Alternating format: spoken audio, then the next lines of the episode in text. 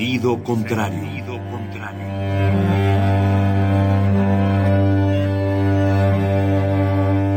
El Museo Universitario del Chopo presenta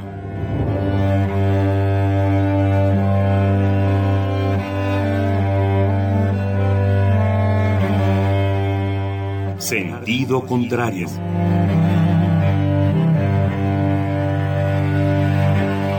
Una emisión de Marcelino Perelló.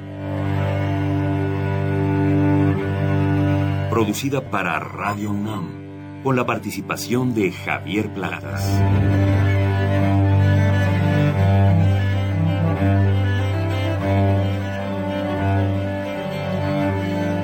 A veces es la manera de llegar más rápido. A veces, a veces es la única manera de llegar. A menudo es la manera de no llegar. Y pese a todo, casi siempre es lo único que tiene sentido.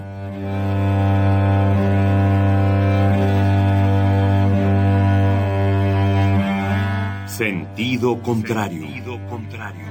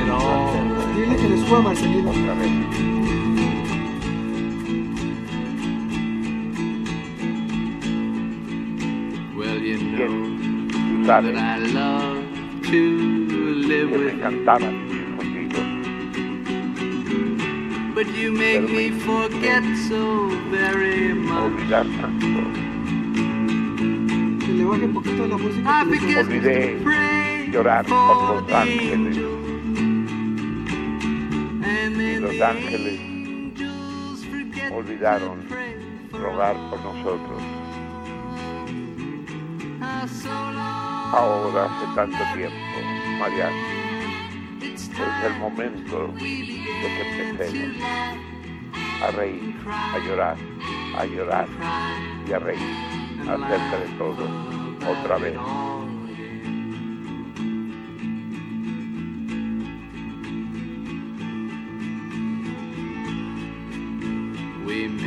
Nos encontramos cuando éramos casi jóvenes fondo de un parque verde y lila. me abrazaste como si yo fuera un crucifijo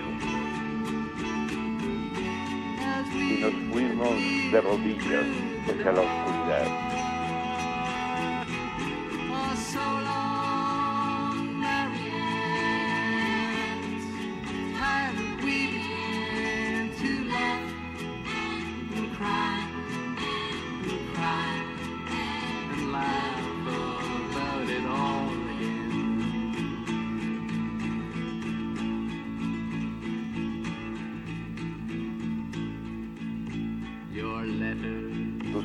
Dicen todas Que sigues a mi lado ahora.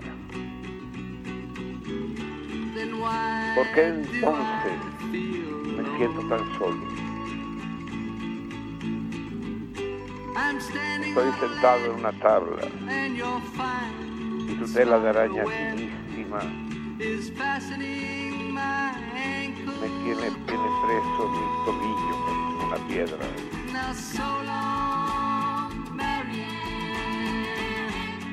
Time that we began to laugh and cry and cry and laugh about it all again.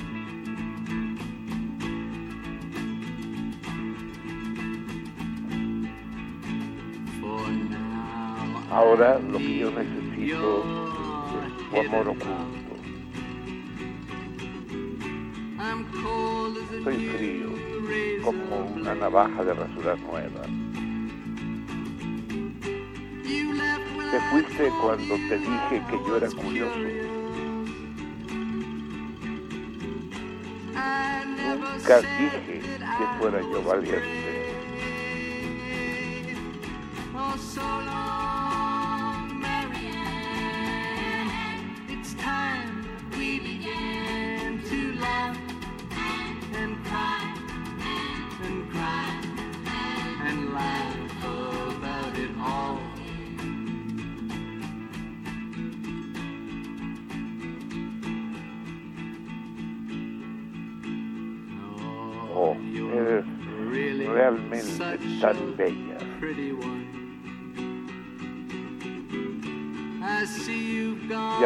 Que te y que te volviste a cambiar de nombre. Y justamente cuando yo trepaba esta ladera de la montaña para lavar mis párpados ver la lluvia,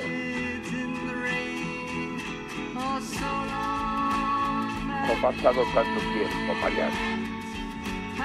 we Ha llegado el momento de que empecemos a reír, a llorar, a reír acerca de todo otra vez.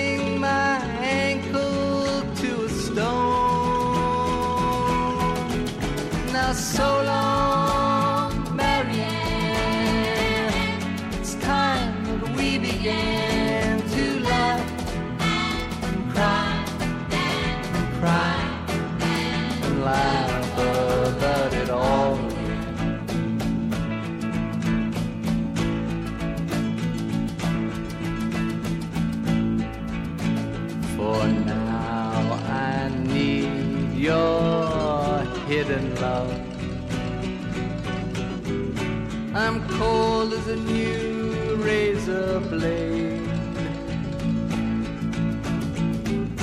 You left when I told you I was curious. I never said that I was brave. Oh, so long,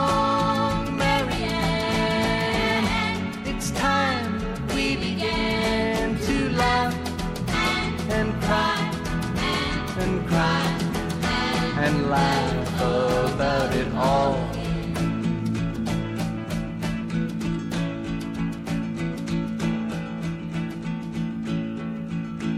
Oh, you are really such a pretty one. I see you've gone and changed your name again. And just when I climb this whole mountainside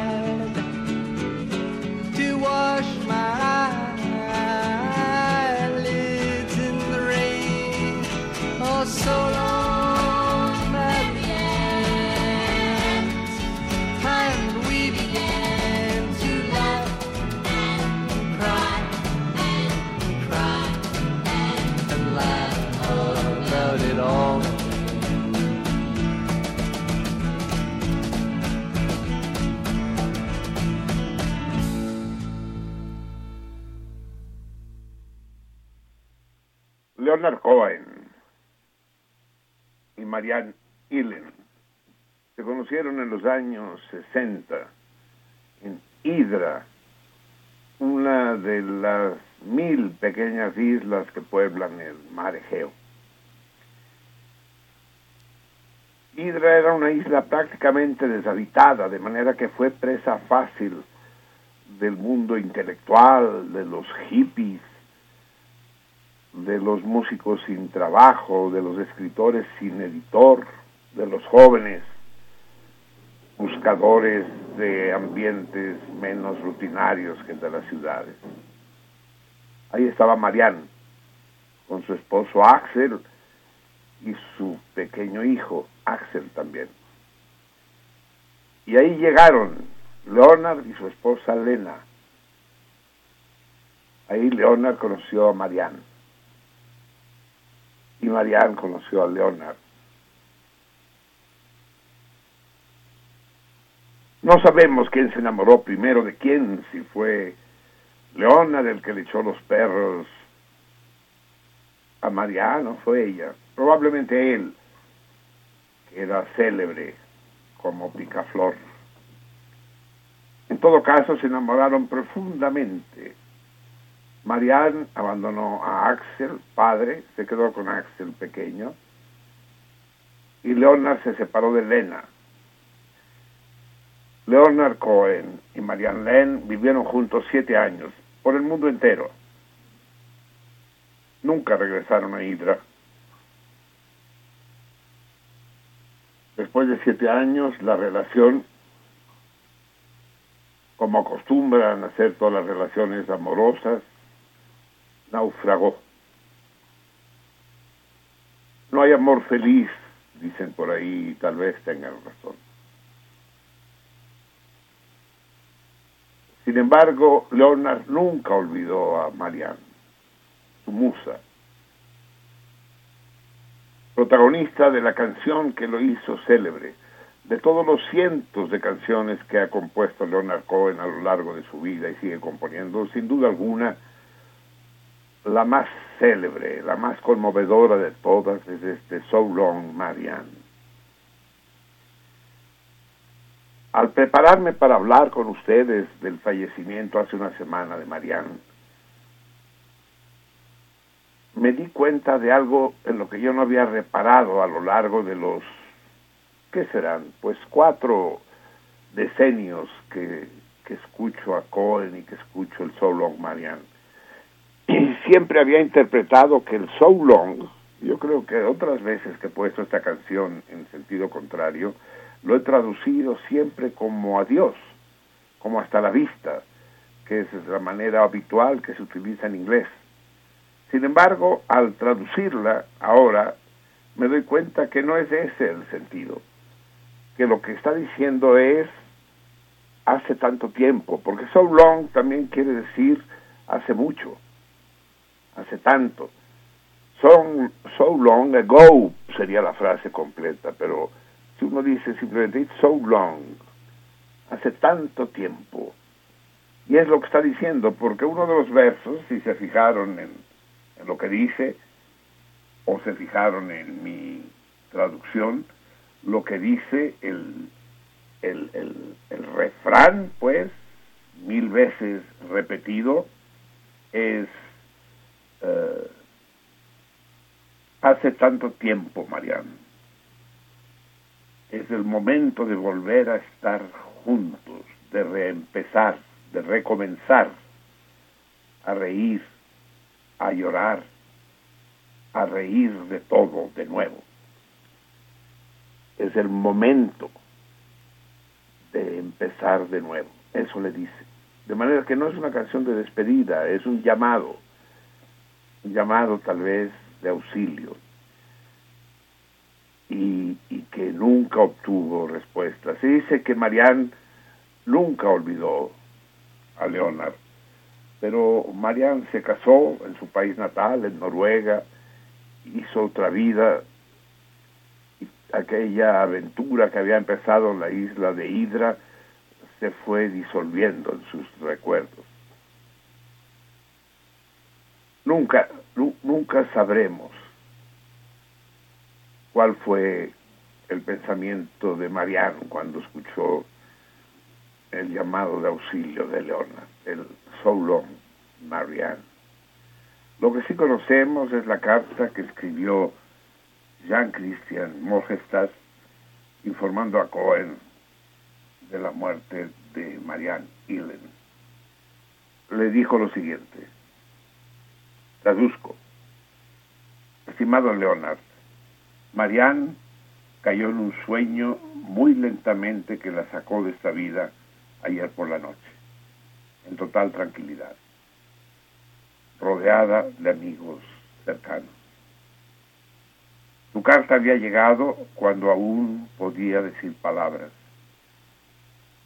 y reía con completa conciencia.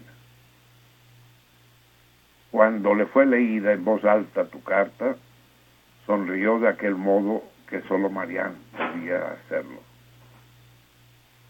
Levantó su mano cuando mencionaste que estabas justo detrás de ella, tan cerca como para alcanzarla. Me provocó una tranquilidad profunda el saber que conocías la agonía que sufría. Y tu bendición para su viaje le proporcionó una fuerza sin precedentes. Jan y sus amigos, que vieron lo que ese mensaje significó para ella, te lo agradecen profundamente por haber respondido tan rápidamente y con tanto amor y compasión. Jan era el nuevo marido de Marianne. Durante sus últimos momentos tomé su mano y tarareé Bird on a Wire, su célebre canción, El pájaro en el alambre, mientras ella respiraba tan suavemente. Y cuando abandonamos el cuarto, después de que su alma hubiera volado por la ventana en busca de otros lares, besamos su rostro y susurramos tus eternas palabras. So long, Marianne.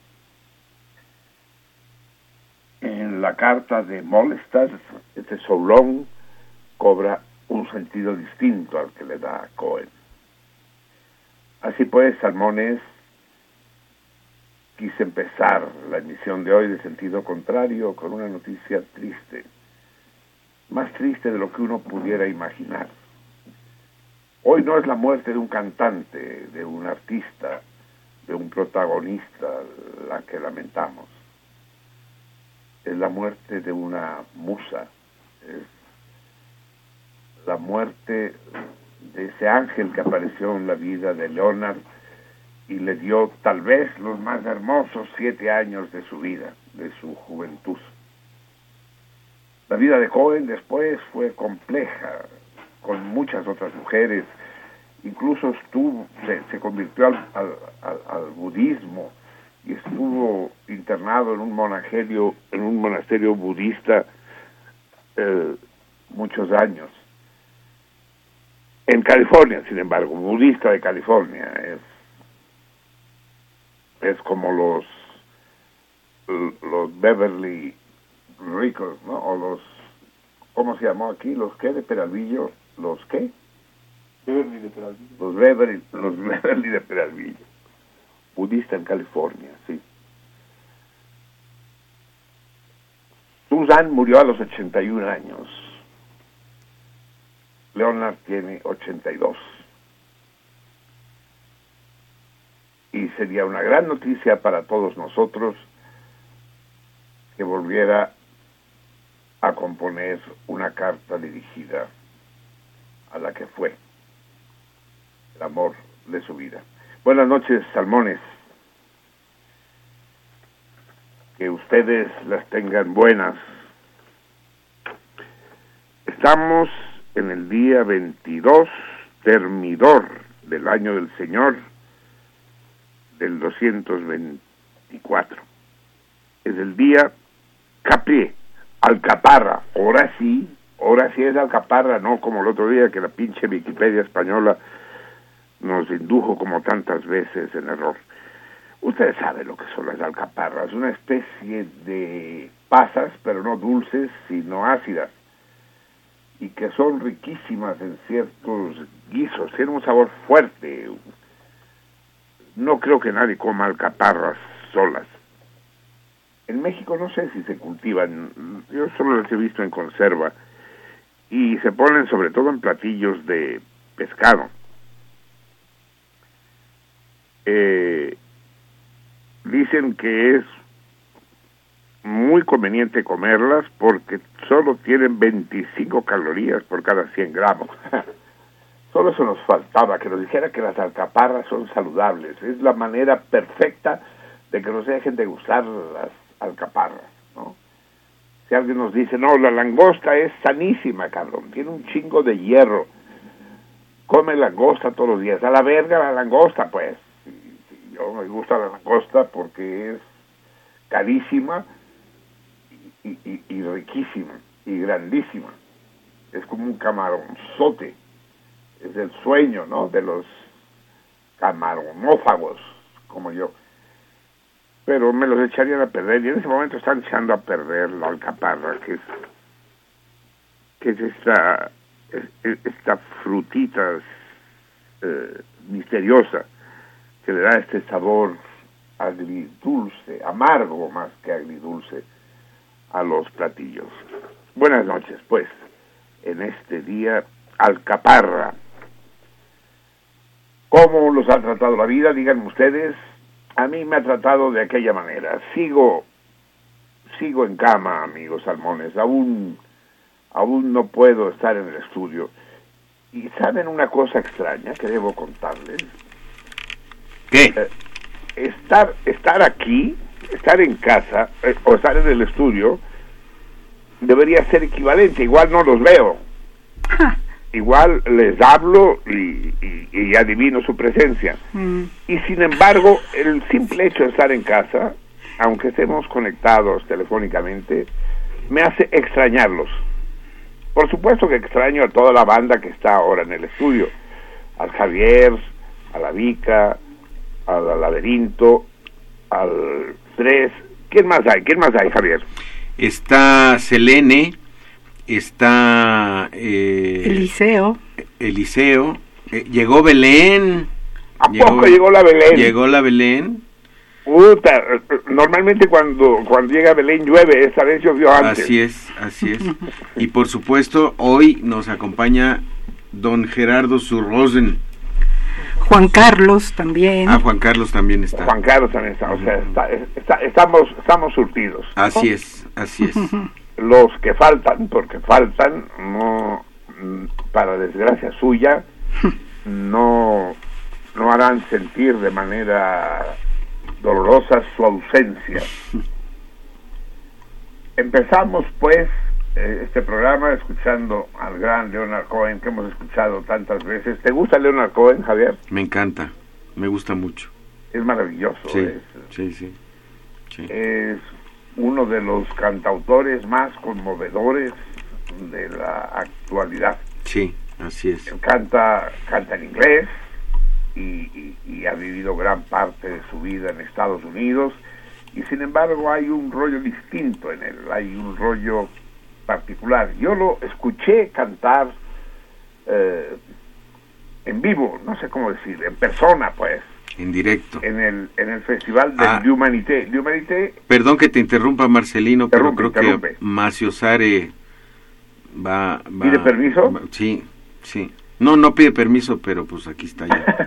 pero se abalanza. Adelante, mi, ar- mi arcángel.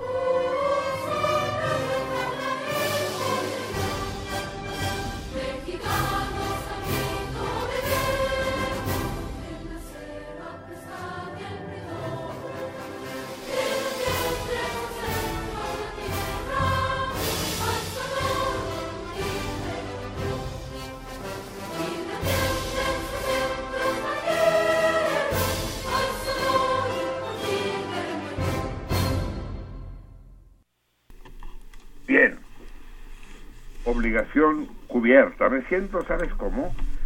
A veces, cuando últimamente no me ha pasado, pero cuando era más joven, cuando era niño, por ejemplo, iba a comer a casa de mis amiguitos, rezaban antes de comer. De hecho, eh, los do- dos años de la primaria los estudié en una escuela protestante y estaba medio interno, de manera que comía ahí. Y rezaban antes de comer. ¿Rezaban o daban gracias? Porque son dos cosas diferentes. ¿Son distintas? Sí, El dar gracias no es una forma de, de no, rezo. no, no. Dar gracias es nada más decir, bueno, pues gracias. Bueno, pues escuchaban un rollo largo, ¿eh? No solo decían gracias, ¿eh? Sino que sí, Sí. gracias te damos, Señor, por el... Sí, pero era un rollo, ¿no? Era así algo así como improvisado que decían, te damos gracias por estos alimentos que estamos a punto Sí, de recibir sí, y por el Y sacrificio. que- entonces yo trataba de imitar a los demás a la hora de persinarse y decir amén. Y, y si ya se podía empezar a comer. No, pero si eran protestantes no se persinaban, Marcelino. Los protestantes no se persinaban. No.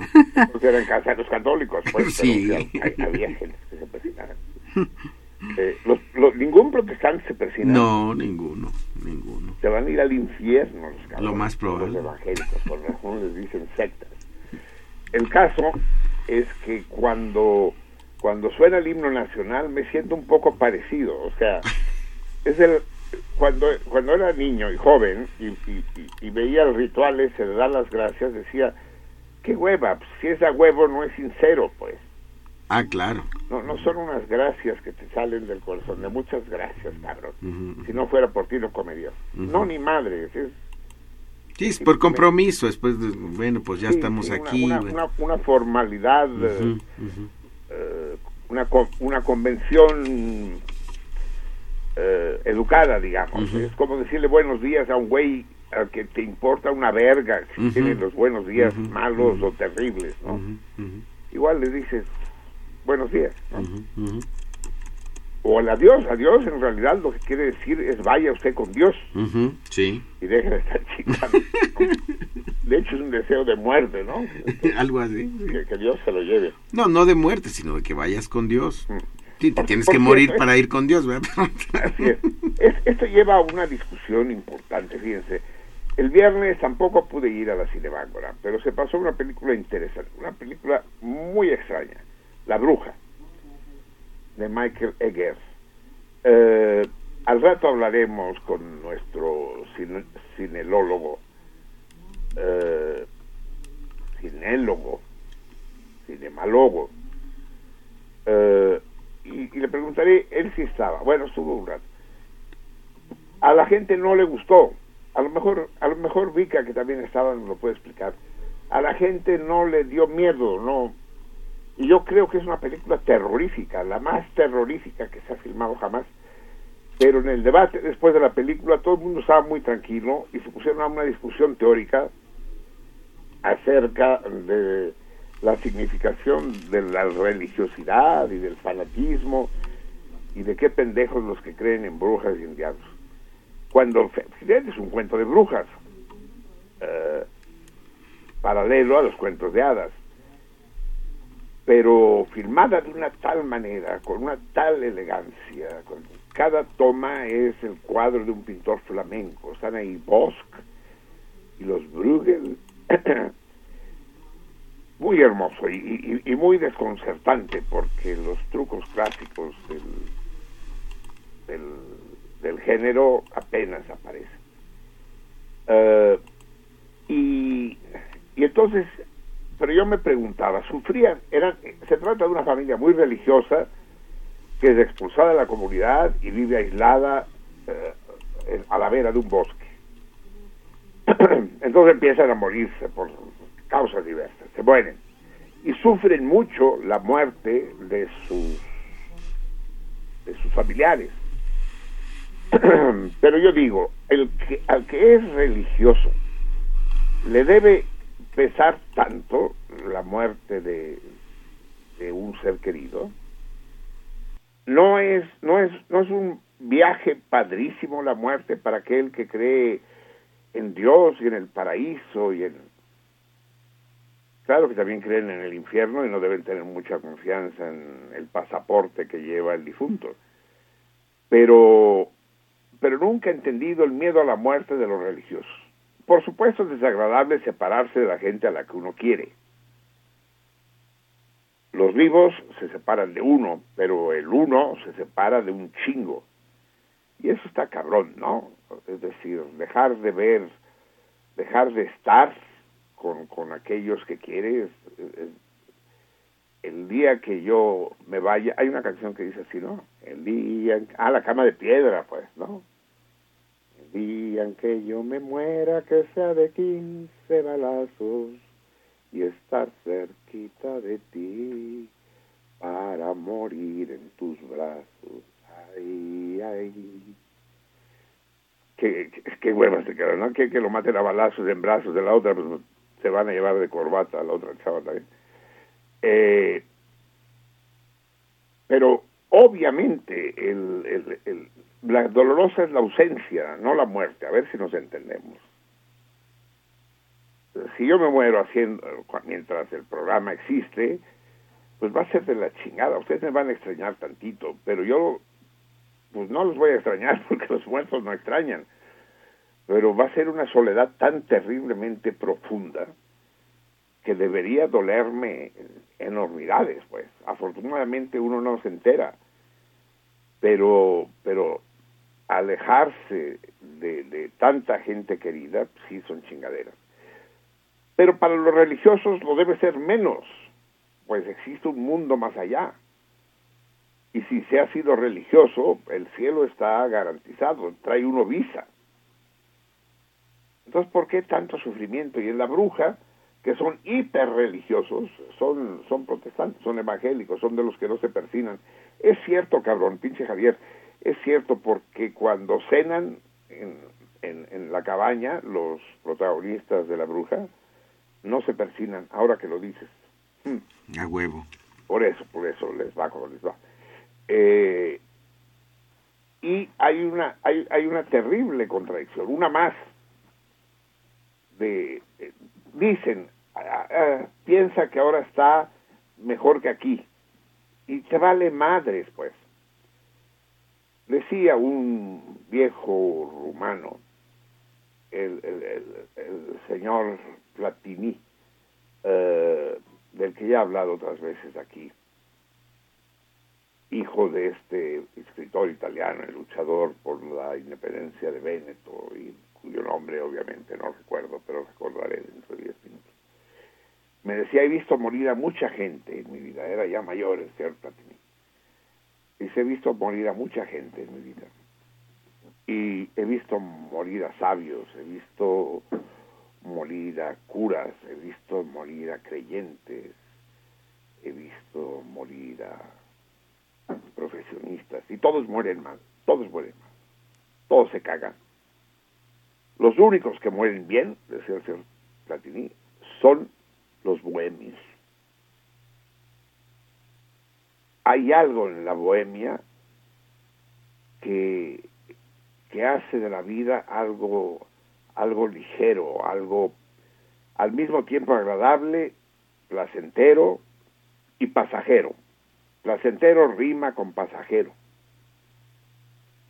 Hubo un bohemio célebre en Cataluña hace un siglo, a principios del siglo XX. Eh, dentro de diez minutos les digo cómo se llamaba. Eh, no, es que si no les digo el nombre no tiene chiste. Eh, chin. Bueno, eh, entre las múltiples frases póstumas, se, se dice frase póstuma, fíjense, la palabra póstuma es ambigua, porque normalmente se utiliza para aquello que sucede después de la muerte, ¿no? En la música, ¿verdad, Javier? Sí, una obra póstuma es una obra que dejó el... Publicó, El- pub- el- publicada después de su Ajá, fallecimiento, ajá, ¿no? exactamente. Eh, el caso es que este bohemio, cuyo nombre en este momento se niega absolutamente a acudir a mí, tuvo, se llaman frases póstumas también a las últimas frases. La más célebre de todas, y, es, y que es ambigua, es la de Goethe, ¿no? del, del poeta y escritor alemán, Del polígrafo alemán. polígrafo, entre otras cosas, sí, hizo de todo. Eh, y dijo aquello de Licht, mehr Licht, luz, más luz. Los místicos quieren entender en esta frase que, que llegaba a la luz, que llegaba al paraíso, ¿no? que llegaba al esplendor. Sin embargo, los escépticos, cínicos como yo, pensamos que se le estaba oscureciendo la habitación y pedía que encendieran más lámparas, ¿no? Porque estaba dejando de ver. Eh, hay muchísimas frases póstumas bellísimas. La de Villa es una de las más hermosas, la he contado aquí. A Villa lo ametrallan en Parral, ¿no? en su ciudad natal. Iba en la berlina con cuatro de sus, con tres, eran cuatro en total, con tres de sus Lugarteniente. lugartenientes y lo ametrallan, lo acribillan, ¿no? Y, y llama a uno, a uno de ellos, Abarca se llamaba, lo llama ensangrentado, lo toma del brazo y dice, Abarca, por favor, di que dije algo inteligente. Es bellísimo. Y efectivamente, pero además no hay nada más inteligente que eso. Di que dije algo inteligente. Déjame tener una muerte gloriosa. Ya me acordé del nombre del bohemio catalán, Peyus Gené, un Peu Gené, llamado Peyus Gené. Y estuve haciendo tiempo para que apareciera el puto nombre, ya apareció. Escuchen, díganme, ¿se me escucha bien? Se te escucha perfectamente bien. De poca madre, yo también a ustedes. Lástima, cabrón, porque las pendejadas no saldrán, no quedarán desapercibidas. Inapercibidas me va a corregir Lupe. Sí, Eh, Ya habló Lupe, ¿eh? sí qué hermosa la Lupe. Dice, hablo para reportarme. Estoy con ustedes en el programa. Marcelino, mejórate. Saludos a todos mis salmones. nuestra dulce, nuestra indispensable Lupe, que eh, yo no le, no le hablo, estoy todo el tiempo aquí encerrado en la casa y me das arreglo para procrastinar todo hasta que llega un momento en donde ya no es posible hacer las cosas y en ese momento siento un gran alivio, decir, puta, tenía que hacer esto, pero a esta hora ya no se puede. En fin, los vericuetos de, de, de las almas enfermas. El caso es que el Peyus Genet, en su lecho de muerte, se tomó una mano con la otra, como saludándose a sí mismo, pues, la sacudió y dijo, fue un goch, señor Genet, fue un placer, señor Genet. Y esa es precisamente la filosofía del bohemio al que se refería al que se refería el viejo Platini en Rumanía. Es decir, la vida es eso, la vida es una aventura y que como todas las aventuras tiene un inicio y un final.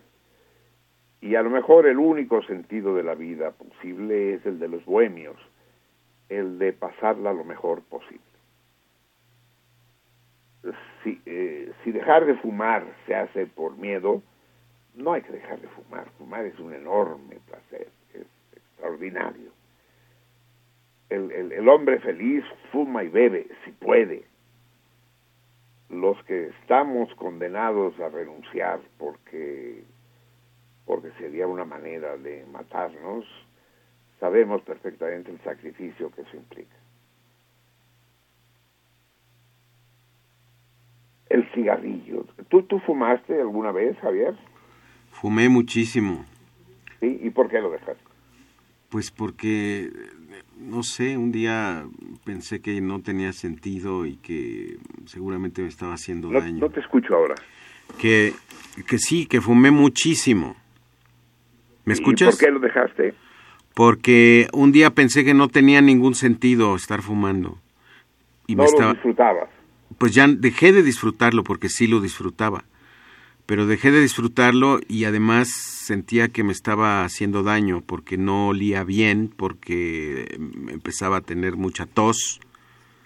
Y entonces un día dije, pues lo dejo y así lo dejé en un día, así, un, haz de cuenta que un día dije, ya, se acabó y se acabó.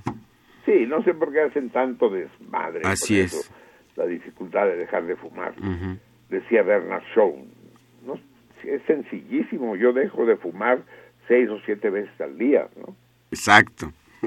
Eh, por cierto, son más de las doce y cuarto y tres. No hay señales de nuestro capsulista Roberto Rojo, ¿verdad? Eh, no sé, deja preguntarle a, a- a Melchor. Sí. ¿Está listo Roberto Rojo o no está listo Roberto Rojo? No, que no, dice que no. que no. No, no, me dijo, me, me dijo Melchor que no había manera de comunicarse con él, que no entraba la llamada. Pues sí, eso está pasando, precisamente. de- debe o, o- o lo picó una araña violinista y, y nos preparamos para el velorio. No, se lo ha de haber comido un tiburón ballena.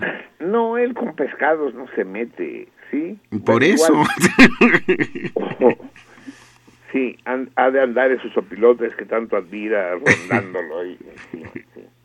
En todo caso, no habría muerte más hermosa para Roberto Rojo que alguno de sus bichos amados lo acompañara al otro mundo. que cayera en las fauces de una almeja. No, hombre, no, lo estás confundiendo. El biólogo marino es César Berlanga. Ah, es cierto. Sí, no, él es entomólogo, bichólogo, bichólogo terrestre y sobre cuanto, cuando más repugnante del bicho, más le interesa a Roberto. En fin, bueno, Roberto de momento no aparece. En caso de que aparezca a destiempo, eh, tres nos tienes avisados. Claro. Es, es una mala una mala noticia para nosotros y para los salmones no poder gozar Sí, hombre. del comentario de Roberto. Ya lo recuperaremos. Pero en fin, vamos a aprovechar el tiempo. A ver, amigos míos, hay algo importante que debo decirles. Eh, ya van dos semanas seguidas que intento hacer un homenaje a Alan Lomax, este extraordinario musicólogo eh, que se dedicó a grabar música, sobre todo en Estados Unidos, pero en el mundo entero. Estuvo mucho tiempo en Europa, en España, en Cataluña, en Italia.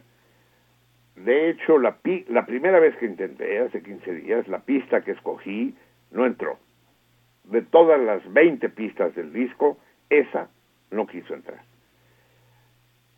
La, la semana pasada hubo una confusión precisamente con la cápsula, con Raúl, Raúl Moreno, y el 3 se vio obligado a poner al pobre Lomax a modo de relleno para, para corregir el error que yo cometía, porque resulta que Radio UNAM, fiel al lema de por qué fácil si se puede difícil, no suprimió una de las líneas telefónicas con las que contaba el estudio. Resulta, me cuentan, me cuentan el 133 y el 3, que la cabina de teléfonos que estaba al otro lado del hall, ¿verdad? Sí, El vestíbulo, sí. ahora los cambiaron, ahora están junto a las cabinas, lo cual es bueno, pero están al aire libre, no al aire libre, pero digo, ya no están en una cabina, están ahí en, en medio de la gente. Y para hacer eso nos chingaron una línea telefónica sin decir agua va y, y, y la usaron para los la comunicación con los radioescuchas.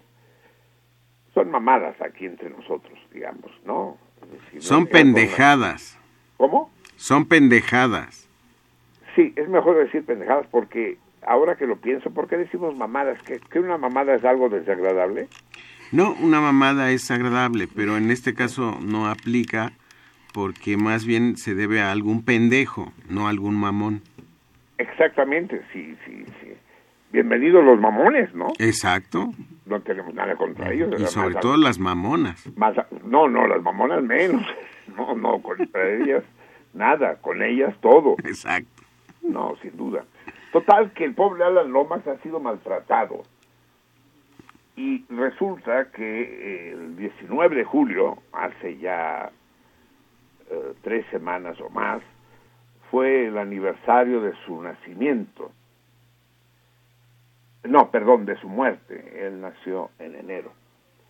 Y él se dedicó a recorrer los pueblos del, los pueblos perdidos de los Apalaches y de las Rocallosas, grabando lo que la gente cantaba en Estados Unidos y en Europa, sobre todo en Estados Unidos, que es lo que nos interesa. Pero eh, hizo un, eh, en México también lo han hecho otros. Mi hermano Carlos hizo esa magnífica colección del son, del que hoy escucharemos una muestra eh, cuando hagas tú la lectura, que es una lectura muy especial el día de hoy. Javier, ¿ya has sido puesto al corriente? Va a ser un hitazo. sí. Eh, el, el caso es que escucharemos, ¿no? Sones de la Costa Chica. Mi hermano, junto con eh, Eduardo Llerenas, con Enrique Ramírez Arellano y con otro cuatre judío que se suicidó, los cuatro se dedicaron a recorrer las sierras de México y llegaban a los pueblos perdidos, en los que no había ni terracería, pero cantina sí, llegaban a la cantina y decía, ¿quién canta en este pueblo? Y aunque fueran las dos de la mañana, lo iban a sacar de su casa y le pedían que cantara a cambio de bebida, de la bebida que fuera, según la región, sotol, bacanora, tequila, mezcal, lo que fuera. Eh, yo vivía en Rumanía entonces y me encontré con mi hermano en Venecia y fuimos a Suiza porque en Suiza tenían que ir a comprar Enrique Ramírez de Arellano y él una nagra. Explícale a nuestros radioescuchas qué es una nagra, Javier. Una nagra es una legendaria grabadora eh, suiza, de fabricación suiza, es. que eh, pues es legendaria por su fidelidad y por su transportabilidad. Es yo creo que una de las primeras grabadoras eh, Portátiles. transportables, portátiles, sí. Y, Sí, y- que, que, que, que podía funcionar sin estar conectada a la corriente. Así es, un así es, así claro. es. Y que su, su fidelidad, su el, el detalle con el que grababa, pues era insuperable para, para la época. ¿Existirán las Nagra todavía? Sí, yo creo que sí. Yo creo que hay que hay quien sigue. Sí, sería una lástima que hubieran Sí, desaparecido. sí. El caso es que fuimos juntos, Enrique, mi hermano Carlos y yo, a Zurich a comprar su Nagra para grabar mejor por estos cerros del mundo.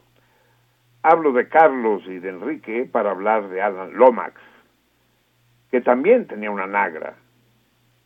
Iba por otros cerros, por otros montes, en la margen izquierda del río Bravo, grabando. El trabajo discográfico de, de Lomax no tiene madre. Les ruego, por favor, que entren a la Wikipedia, a la Wikipedia, no en español, porque esa madre es una mierda. Si los mexicanos colaboráramos más en la Wikipedia, mejoraría, pero está hecha casi toda por gachupines y, y, y con raras excepciones son lamentables. Es Luego- no, luego- entren a la El- luego es una mala traducción de lo que está en inglés. ¿no? No, ojalá, ojalá. Si fuera eso no sería tan mala. No, dicen muchas pendejadas. Sí, muchas, bueno. muchas.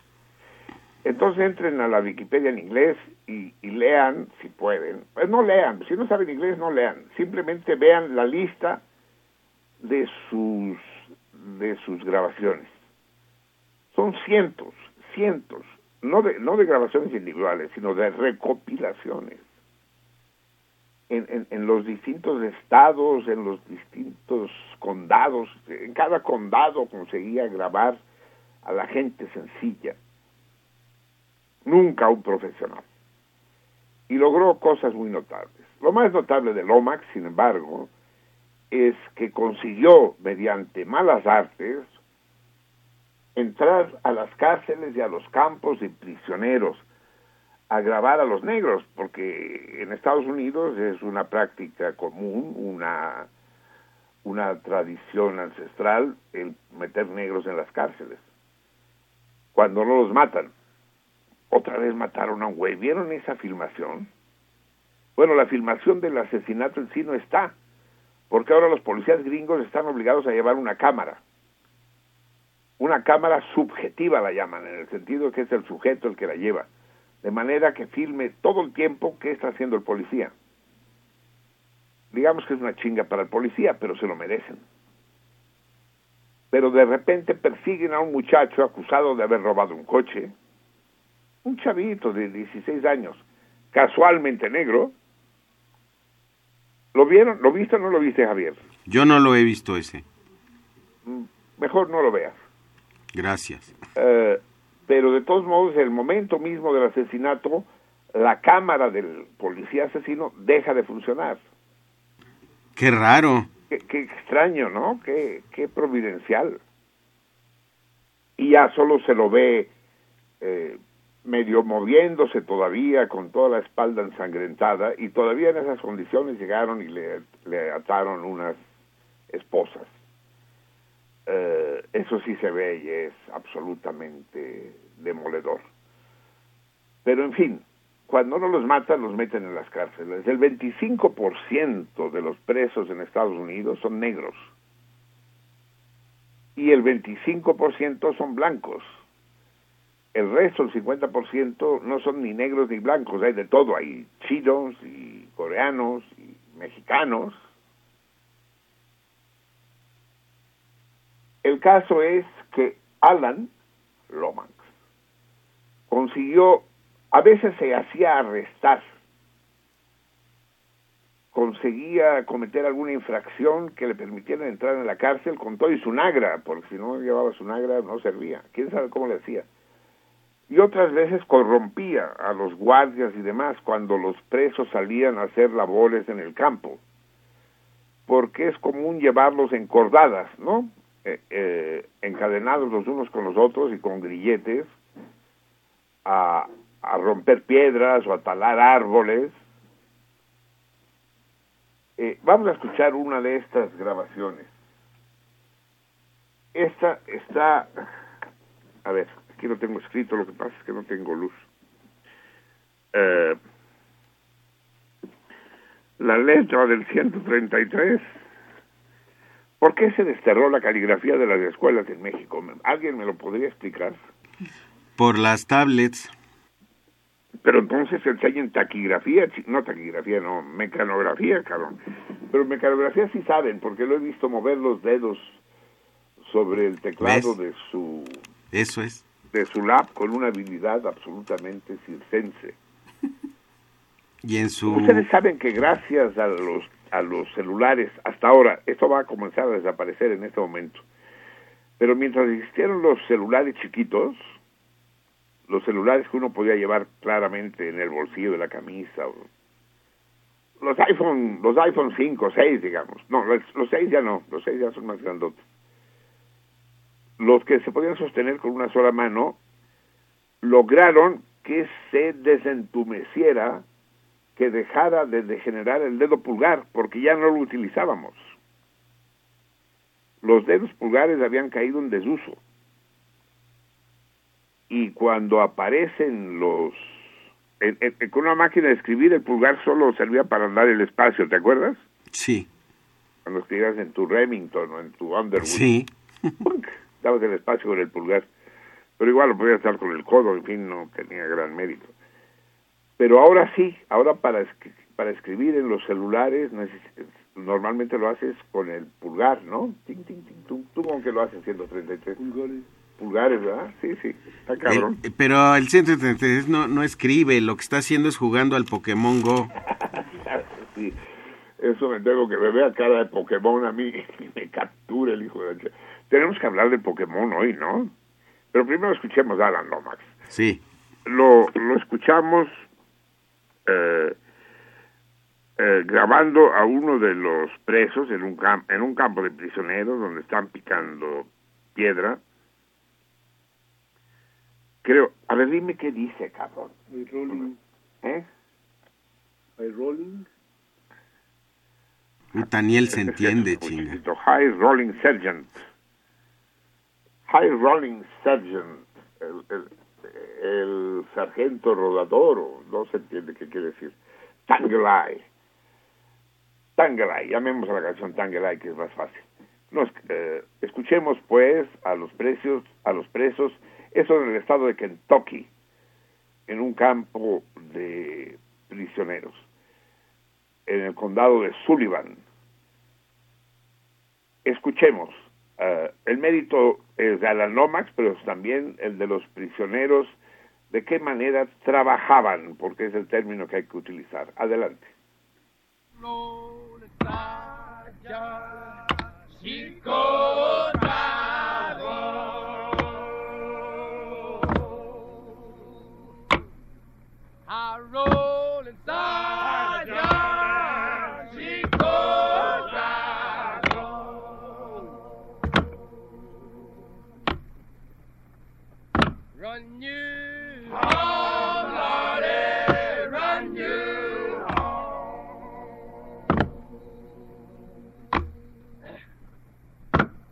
I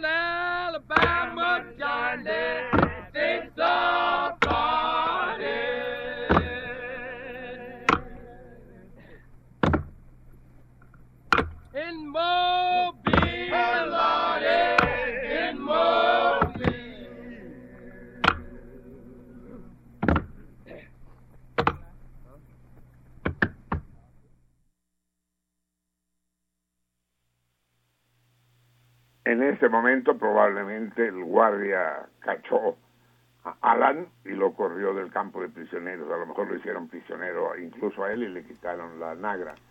¿Se dieron cuenta qué cosa más hermosa? ¿No, no, no es hermoso, Javier? Es bellísimo. Es Te, bellísimo. te das cuenta que hay una voz que manda, una voz que Sí, comanda, digamos, claro. una primera claro, voz que da, claro. Sí, sí, sí. que da la señal, ¿no? Que da el refrán. Sí, así es. Y esa primera voz va cambiando, a veces es, es más Así es. a veces más cercana, ¿no? Y los demás la siguen.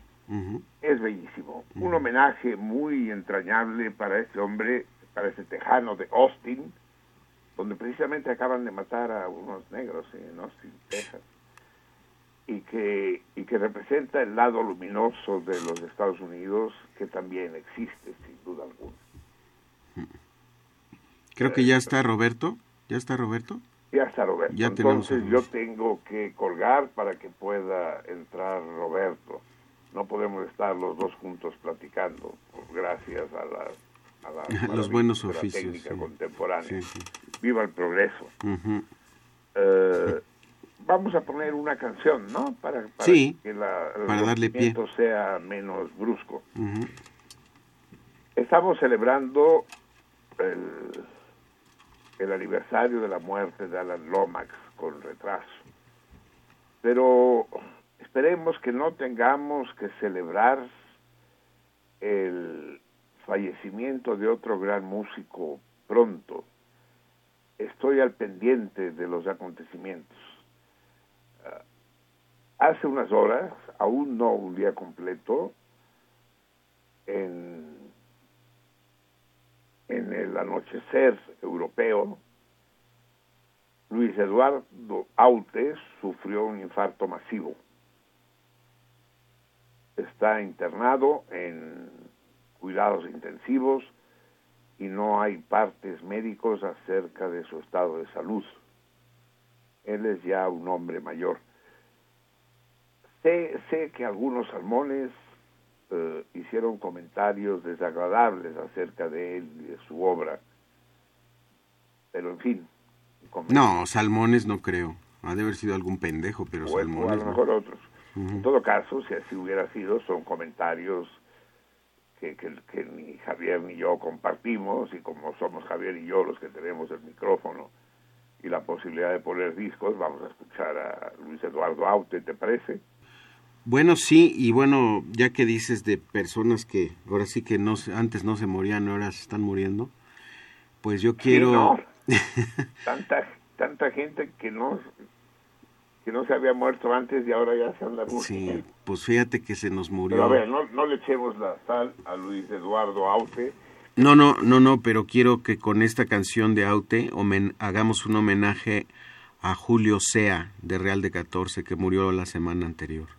Ah, órale. A lo mejor eh, Julio Sea era de Real de 14, de los disidentes, de los que estuvo con nosotros en Sí, el exactamente, el guitarrista. Ah, lo recuerdo perfectamente. Ujú. Sí, el que estaba sentado a tu derecha, a, a enfrente de mí. Sí, sí.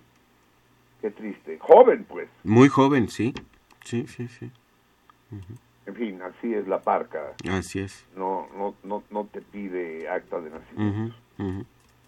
Eh, escuchemos eh, de esta canción la, la, la canción del cínico, la llamo yo, la, la canción del adúltero cínico. O, no, él no es adúltero, él es el amante de la adúltera. Eh, el, el- amante que decide negociar con el esposo ofendido.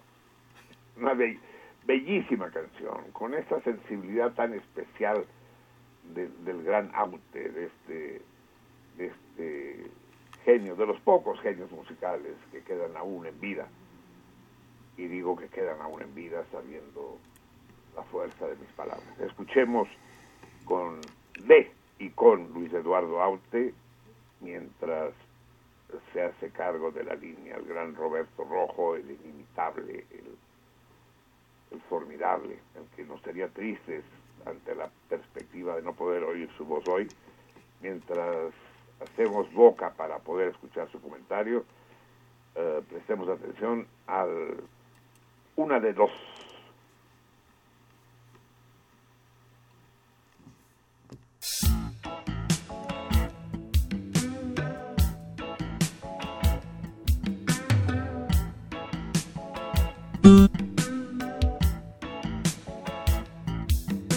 No sabes el dilema que me crea pasar de todo y no decir ni mu. Por eso estoy aquí, maldita sea, plantando cara como Lo que sucede es que me he enamorado como el perfecto estúpido que soy de la mujer que tienes a tu lado. Encájame el directo que te doy. Encájame el directo que te doy. Una de dos. O me llevo a esa mujer, o entre los tres nos organizamos, si puede ser.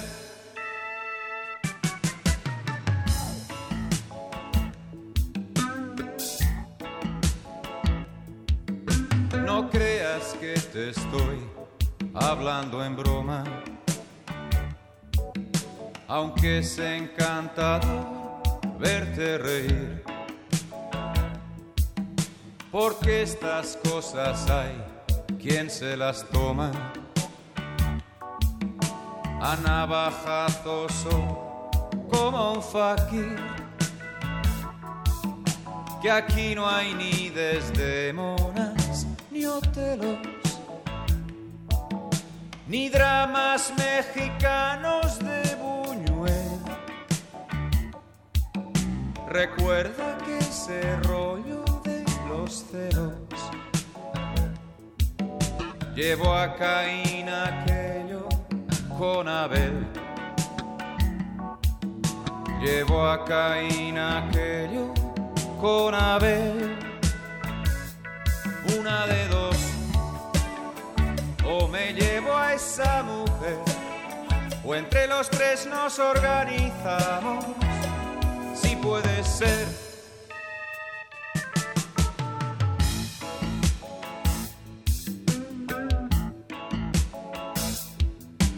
¿De qué me sirve andarme con rodeos?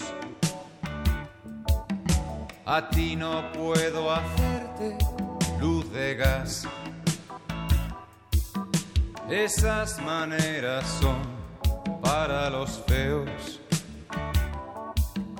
De espíritu y algunas cosas más. Que esa mujer me quiera no es tan raro. Si piensas que a ti te quiere también, lo más terrible es que lo ve muy claro. Pretende no perderse Pretende no perderse ningún tren. Una de dos. O me llevo a esa mujer, o entre los tres nos organizamos, si puede ser una de dos. O me llevo a esa mujer, o te la cambio por dos de puede ser una de dos. O me llevo a esa mujer, o entre los cinco nos lo montamos, si puede ser una de dos. O me llevo a esa mujer, o entre tú y yo nos organizamos, si puede ser.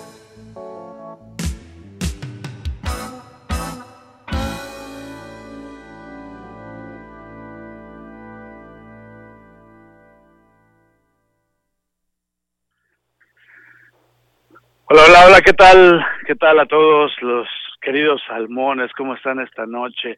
Aquí transmitiendo Roberto Rojo desde un lugar en el sureste mexicano, una noche con un poco de brisa, pero pues muy hermosa.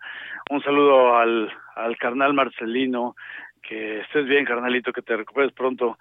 Y pues esta noche les voy a hablar de un animal muy especial, que es uno de mis favoritos.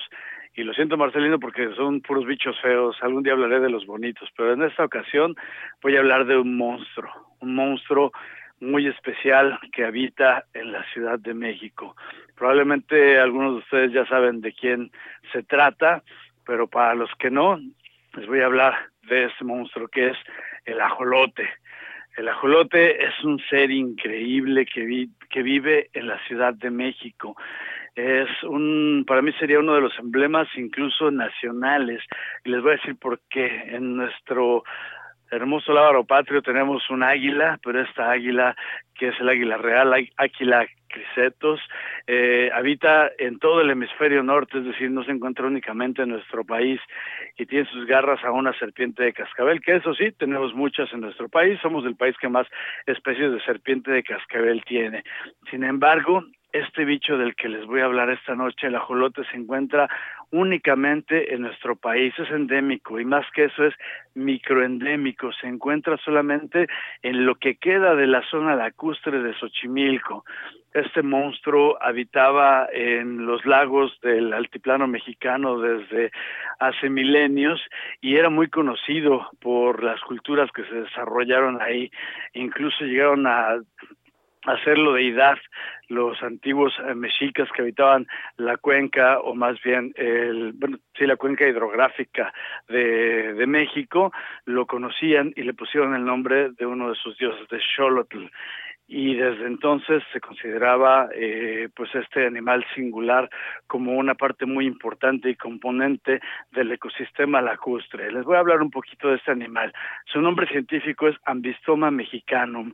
Es una eh, salamandra o pariente de las salamandras de la familia Ambistomatidae.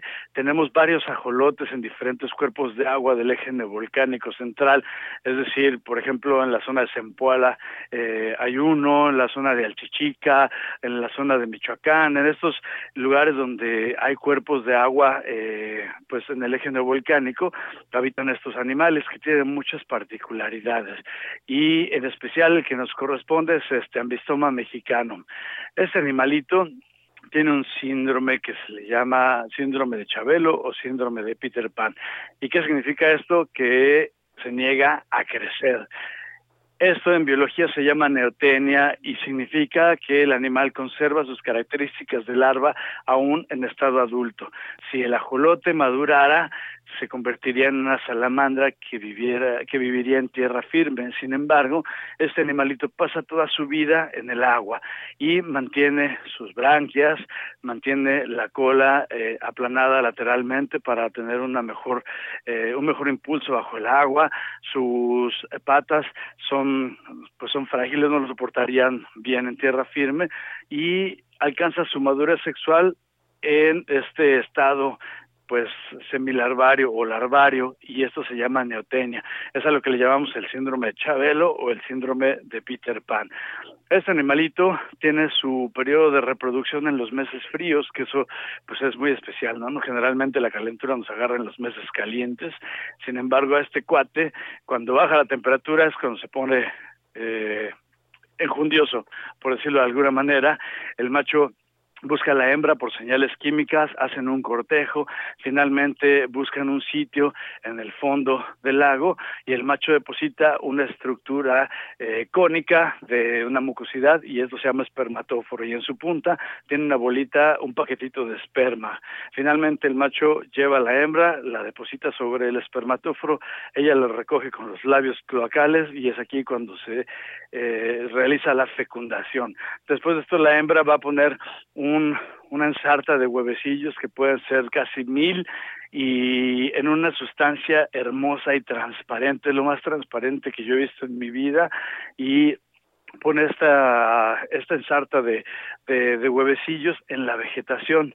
El huevo es transparente y se puede apreciar todo el desarrollo a ojo pelón, es decir, no necesitamos microscopios ni lupas ni nada y podemos ver cómo comienzan a dividirse las células, se genera el pequeño ajolotito y va eh, desarrollándose en un huevo perfectamente transparente.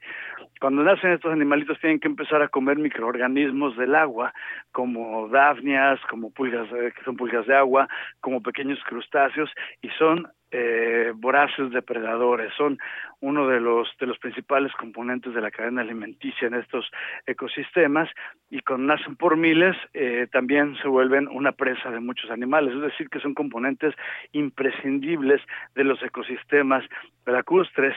Y pues de un de un ajolote que mide cerca de medio centímetro al nacer pasan varios años hasta llegar al adulto que es un animal hermoso de cerca de 30 centímetros centímetros, con una piel resbalosa y con tonalidades verde y café, que rara vez eh, se vuelven albinos y son las fotos que vemos en internet ahora del ajolote blanco, cuando en realidad eso es una, una aberración de la especie, en realidad el bicho es gris, eh, café, verdoso, y este animal toda su vida es un es un gran depredador abre sus su gran boca que de hecho eso significa el género ambistoma y genera un vacío con el que captura a sus presas que viven en este ecosistema y bueno, pues ahora he, he contado gran parte de la, de la parte biológica de este bicho, que además es increíblemente plástico. Si se le llega a romper una patita, le saldrá una nueva. Si se le llega a romper una branquia, un pedazo de cola o alguna otra parte de su de sus extremidades la regeneran, son animales sumamente plásticos y eso ha sido eh, de gran ayuda para el ser humano, ya que es un animal de estudio en laboratorio y gracias a los estudios en estos animales se han logrado avanzar eh, mucho en el conocimiento de afecciones, por ejemplo, las de este eh, ¿cómo se llama esto de la de la de bueno muchas muchos eh, eh, cuestiones humanas se han logrado resolver gracias a, eh, al estudio de estos animales. Eh, y eso es solamente la parte biológica. Si habláramos de la parte cultural, pues nos llevaríamos aquí horas y horas, eh, pero pues no, no vamos a, tocar ese tema eh, en esta noche porque no terminaríamos, pero déjenme decirle que este animalito que es un símbolo de la ciudad de México y que debería ser un símbolo de nuestro país merece más de nuestra atención. Según los últimos estudios, está virtualmente extinto de los cuerpos de agua donde vive y eso es muy preocupante. A mí me tocó trabajar en el Parque Ecológico Xochimilco hace más de una década y logramos encontrar algunos adultos de estos bichos. Sin embargo, los últimos estudios que se han hecho pues no se han encontrado y sería una gran tristeza y una pérdida enorme para todos los mexicanos si desaparece este animalito en su hábitat natural. Es cierto que hay colonias de reproducción no solo en México, sino en otras partes del mundo como en Indiana, en Estados Unidos, en Alemania, en- incluso en Japón.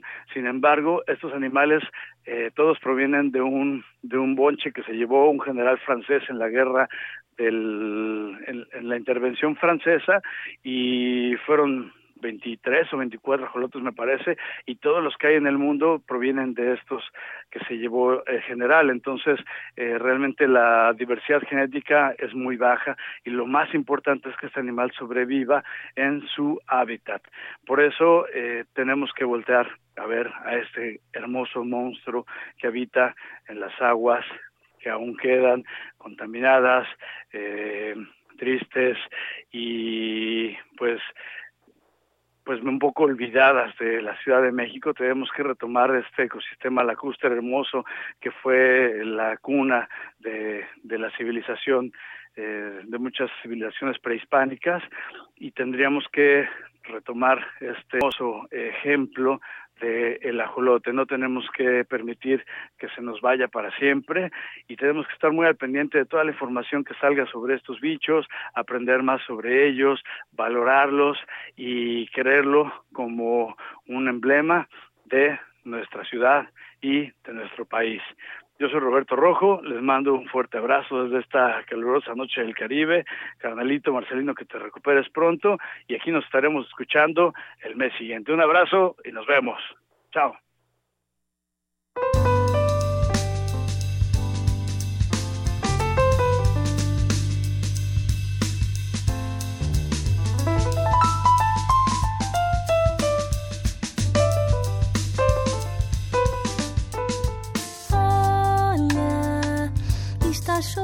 Na roseira que só dá rosas, mas não cheira a frescura das gotas úmidas que é de Luísa, que é de Paulinho, que é de João, que é de ninguém.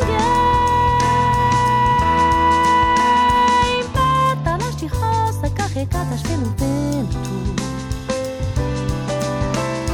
Um amor tão puro carregou meu pensamento.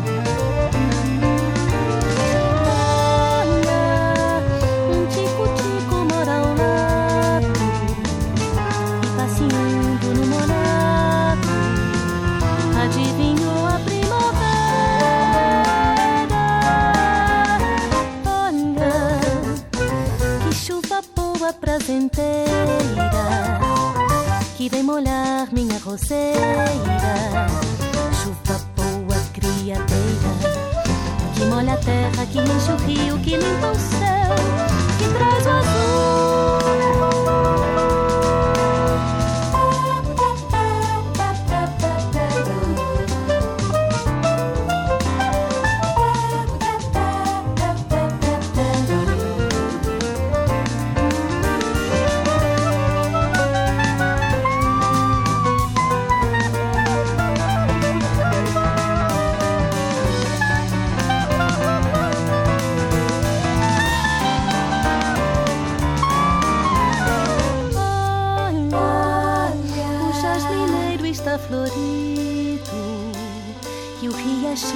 tão esperta.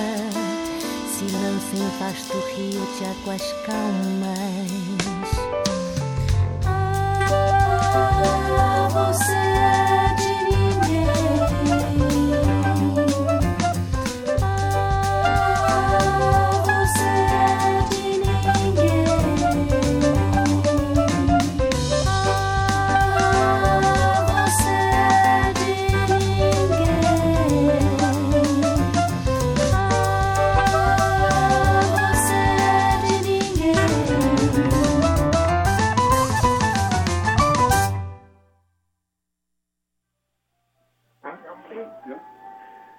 Señor.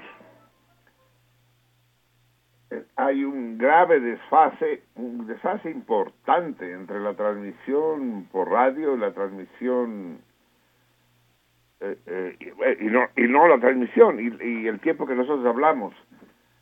Ahora que no podía escucharlos por teléfono porque la, en la línea la ocupaba el pinche intruso de Roberto Rojo. El ajolote. Eh, ¿El qué? El ajolote. El, ajolote, sí. Eh, eh, lo estaba, estaba escuchando su extraordinaria intervención. Qué tipo más seductor, más convincente, ¿no? Es, es, es realmente un, un personaje sin par. Es un, es un, es un amante, es un entusiasta, un entusiasta conocedor habla del ajolote con un amor como si se tratara de una de una vieja como habla Aute de su de su chava que quiere compartir habla de los ajolotes con con delicia no con con deseo y y se le nota la tristeza cuando habla de la posibilidad de su extinción y de las malas condiciones que tiene de sobrevivencia el gran Roberto Rojo, realmente grande. Es un verdadero logro de sentido contrario tenerlo como colaborador. Pero bueno, eh, ahora, tal como van las cosas, resulta que tenemos que hablar de tres cosas al mismo tiempo. Tenemos que hablar de Roberto Rojo y el ajolote. Tenemos que hablar de Teresa Salgueiro y su lluvia sobre Roseira que acabamos de escuchar. Y tenemos que hablar de Luis Eduardo Aute. Y además tengo que dar el torito, chingada. A ver, antes de hablar de nada, porque ya son... Espérame, yo tenía un reloj aquí hace tiempo. Acá Ya es la una. de la mañana, chinga. Y no hemos dado el torito. Estamos exactamente a la mitad del programa. Va el torito. Bueno, primero, pero va el torito. Pero inmediatamente después del torito lo que vamos a hacer es el sorteo de la semana pasada. Bueno, ahorita doy explicaciones. Va el torito. De, de, la, de la catástrofe de la semana pasada hablamos después. Torito de hoy. Juegos Olímpicos. Ceremonia de inauguración. ¿Qué les pareció la ceremonia de inauguración? Sobrada, ¿no? Como demasiado ruido, demasiada luz, demasiada técnica, demasiado artificial todo, sin fondo, ¿no? Como película gringa. Es que el güey que hizo toda la instalación, el tal Storm, es gringo y, y todo es vacío, todo es falto de alma, falto de, de intensidad. Muchos colores, muchos movimientos, mucho ruido, mucha música y, y poco contenido, ¿no? Es, no sé. Es como decía Einstein, que le, le, le, le, le encabronaba la filosofía porque era como cucharear sin sopa. Y a mí la ceremonia de inauguración en Río me dio esa misma impresión, cucharear sin sopa. Eh, sí impresionan determinados efectos, pero no son más que efectos, es el, uno de los graves dramas del, del arte contemporáneo, del cine, del teatro, de la literatura y de la música, Javier, y de la música es el efectismo, el querer impresionar al, al público, al auditorio, mediante efectos. ¿Es así o no? Sí, así es. Sin duda, ¿no? Es decir, donde no hay, no hay patos, no, no hay una vibración propiamente catártica, artística, ¿no? y eso pasó un poco. Lo que más me impresionó a mí fue el vuelo de Santos Dumont, no sé cómo le hicieron para crear ese efecto, del avión de Santos Dumont, que sobre, avión de cartón, ¿no? que sobrevolaba Río. Pero es un truco, pues, hacen trucos maravillosos, pues sí, los magos hacían trucos del siglo XIX, igual eran maravillosos. Pero en fin, va, eh, iba yo con el torito y me, me sigo andando por las ramas. Torito, Juegos Olímpicos. Desfilan ciento, más de 110 naciones, 112, 116 naciones, no sé cuántas. Países, estados, no naciones. Cataluña no estaba, por ejemplo, y es una nación. Eh, Los vascos no estaban y son una nación. Los escoceses no estaban, los quebequeses no estaban y son naciones. En fin, pero desfilaron países. Desfilaron además algunos que no debían desfilar, como la delegación de los refugiados. ¿Qué mamada es esa? ¿Qué pinche mamada es delegación de los refugiados? Ay, sí, qué buenos somos. Es que somos la buenísima onda, ¿ven? O sea, nosotros pertenecemos al lado bueno de la trinchera. Nosotros somos buenos, nos apiadamos de los refugiados, de los refugiados que su propia guerra promueve. A ver, esta, esta guerra, ¿quién la está promoviendo? Pues la está promoviendo las empresas petroleras, entre las cuales están las empresas petroleras brasileñas y españolas y británicas y holandesas. Pues sí. Ellos provocan a los refugiados y después los acogen y se compadecen de ellos, ¿o no? Pero, ¿qué es eso de la delegación de los refugiados? ¿Quién escogió a esos atletas? ¿Existe un comité olímpico, un comité atlético de los refugiados? ¿Existen competencias previas que escogen a los mejores para los olímpicos?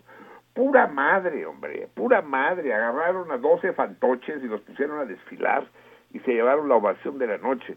La gente es pendeja, la gente somos pendejos. Pendejas. La gente somos pendeja. La gente somos... Puta, qué difícil es esa frase. Bueno, Torito pues, Torito al canto. Desfilan los países, desfilan las banderas. Y me cae el siguiente 20. Me cae el sábado pasado, pues, es cuando fue la inauguración, ¿no? El viernes en la noche, pues, sí. Ya era, ya era sábado en... Al final ya era sábado en Río. Eh, me cae el siguiente 20. Hay cuatro naciones que tienen la misma bandera. Exactamente la misma. La misma disposición y los mismos colores. Únicamente difieren dos de ellas por el escudo. Pero olviden el escudo. Digamos que, que en ese sentido la bandera italiana sería igual a la bandera mexicana, salvo el escudo, ¿no? Pero aquí serían dos.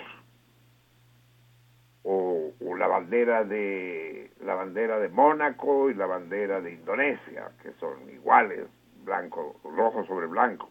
Pero son dos. Pero hay una que son cuatro, que son cuatro banderas idénticas, salvo, repito, el escudo que dos de ellas tienen. Eh, ¿De qué banderas hablo? ¿De qué países hablo? ¿Me lo pueden decir ustedes, queridos salmones? Eh, díganmelo, jueguen con nosotros, todavía tenemos una hora y media. Eh, me entretuve más de la cuenta, pero todavía tenemos tiempo. Y el ganador gozará de tres. ¿De qué gozará? Dile a Platas y que Platas me lo diga a mí. O lo diga a todos, nos lo diga a todos. Ya se fue. ¿Se Puyó. fue el tres? Puyó. Puta. Ah, el 136 lo sabe. Eh, se trata de un pastel, de un pastel, de una escultura, de una escultura comestible y riquísima de, de estas verdaderas artistas de la repostería, que son las muchachas de Teaspoon, cucharita de té.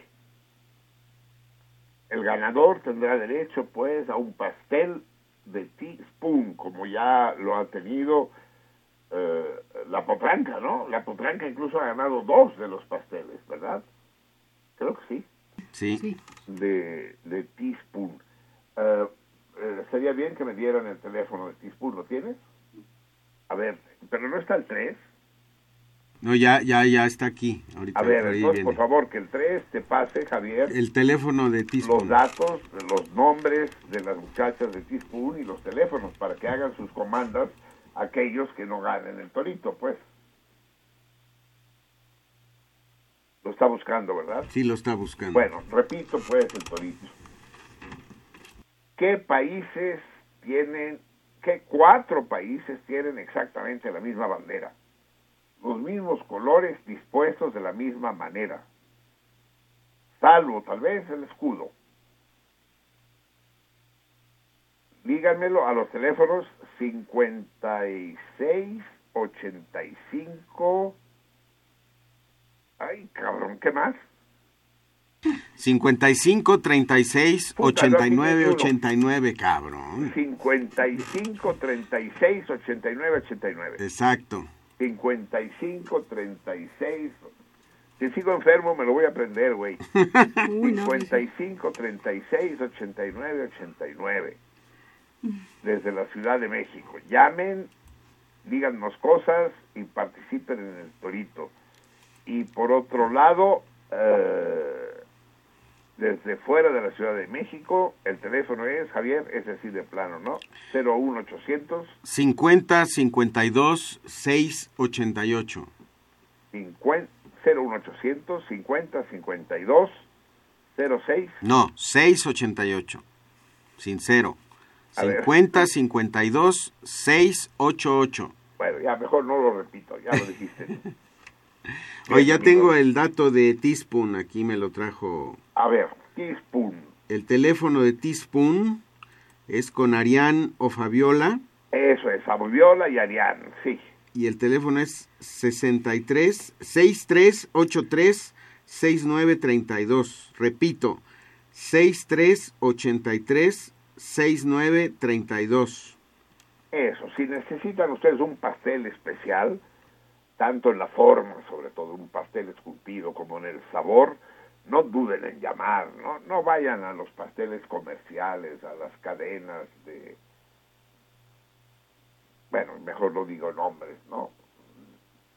Hay varias cadenas que tienen saturada la ciudad y el país permisionarios. No, llamen a Fabiola y a Arián, a Teaspoon, y, y consigan estos pasteles absolutamente especiales, únicos en México sin duda alguna. Muy bien, una vez dicho eso amigos, les pido al 3 y, y a, al 3 y a los tres que están en la mesa, que por favor eh, procedamos al sorteo de el torito de la semana pasada. A ver, Arrepentimiento. necesito, sí, un arrepentimiento más. Necesito eh, humillarme y con toda, con toda la vergüenza del mundo pedirles nuevamente perdón por mi pendejez. Fui a confundir nada menos que a Demócrito con Demóstenes. ¿Qué carajo tienen que ver Demóstenes con Demócrito? Aparte del demo. Posiblemente fue el demo el que me indujo en el error. Pero uno, Demóstenes, es un político y Demócrito es uno de los filósofos más importantes de la antigüedad griega. Ni siquiera son de la misma época. Demóstenes es muy, muy anterior a, a- Vuelvo a lo mismo. Demócrito es muy anterior a Demóstenes. Demóstenes es un gato y Demócrito es un perro. Sí, prácticamente, sí. Sí, son especies distintas. De Demóstenes, como ya dijo algún salmón en la taberna, se dice que era tartamudo, que tenía dificultades para hablar y que entonces eh, no se sabe si aconsejado por algún adulto o por propia iniciativa, se metía guijarros en la boca para hablar y que así se le quitó la tartamudez. Y yo no sé exactamente si el, si el sistema funciona, cabrón, pero dicen que, que Demóstenes así lo consiguió. Entonces, tal como tenía me vi barco y hubo 25 acertantes No, que dijeron el 20. nombre de Demócrito. 20, Marcelino. Solo 20 ya se chingaron a 5. Sí.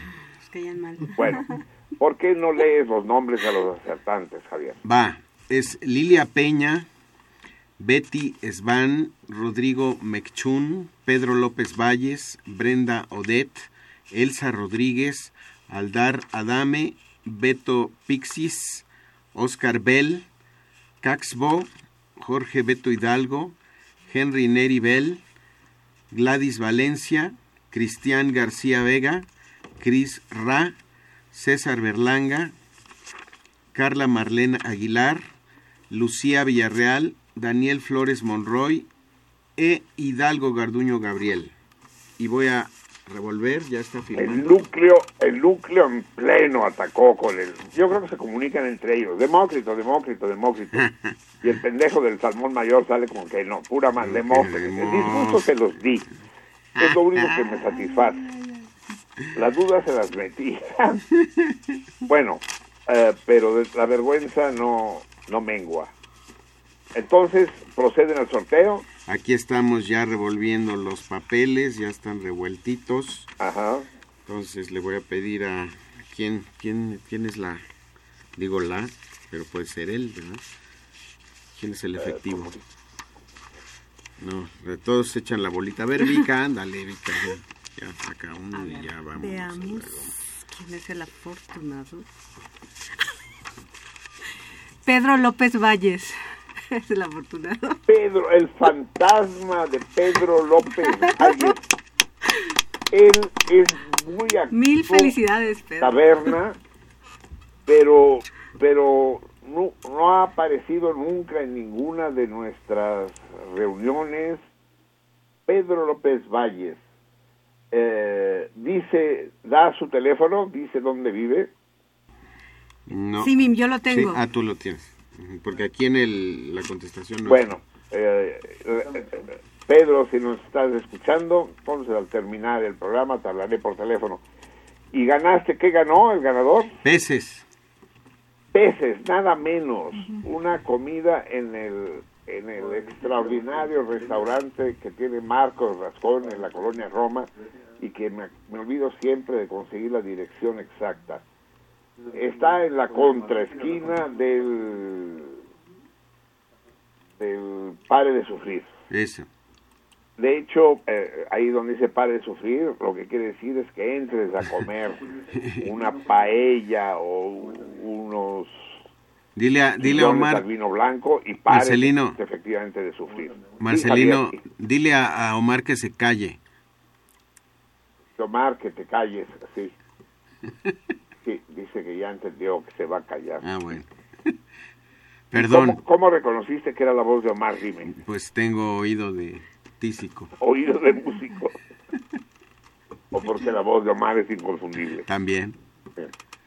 Aquí dice Jalapa 237 como dirección de peces. Jalapa Jalapa 237. 237. Jalapa 237. Bien, la verdad. Ujú. Jalapa 237, casi esquina con.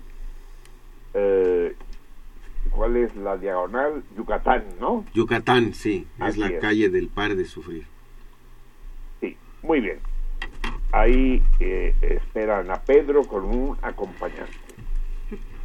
Perfecto, ya resolvimos mi, estupidez. Eh, dejemos claro que el que equivocarse es estúpido, pero el no corregir es de imbéciles. Estoy graduando, estoy estableciendo una diferencia arbitraria entre la estupidez y la imbecilidad. Pero bueno, eh, afortunadamente corregimos a tiempo. Me hicieron corregir los salmones cuando se indignaron y me obligaron a decir, a ver, espérense, Demóstenes, Demócrito, ah, chinga, chinga, chinga. Y rápidamente me di cuenta de mi error. Espero que hoy no me equivoque.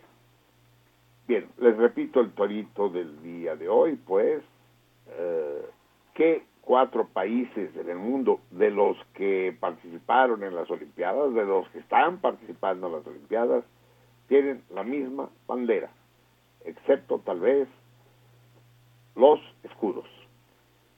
Muy bien, amigos. ¿Saben, sa- ¿Saben aquel del tartamudo que llega a pedir trabajo a una maderería? ¿Ya lo he contado? No.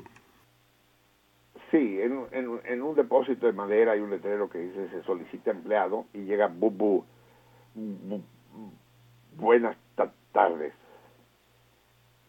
Dice, dígame usted, señor, ve- ve- ve- vengo por el pupu, por el pupu pu- puesto. Dice, uy, señor, lo siento mucho, pero creo que no es usted la persona indicada.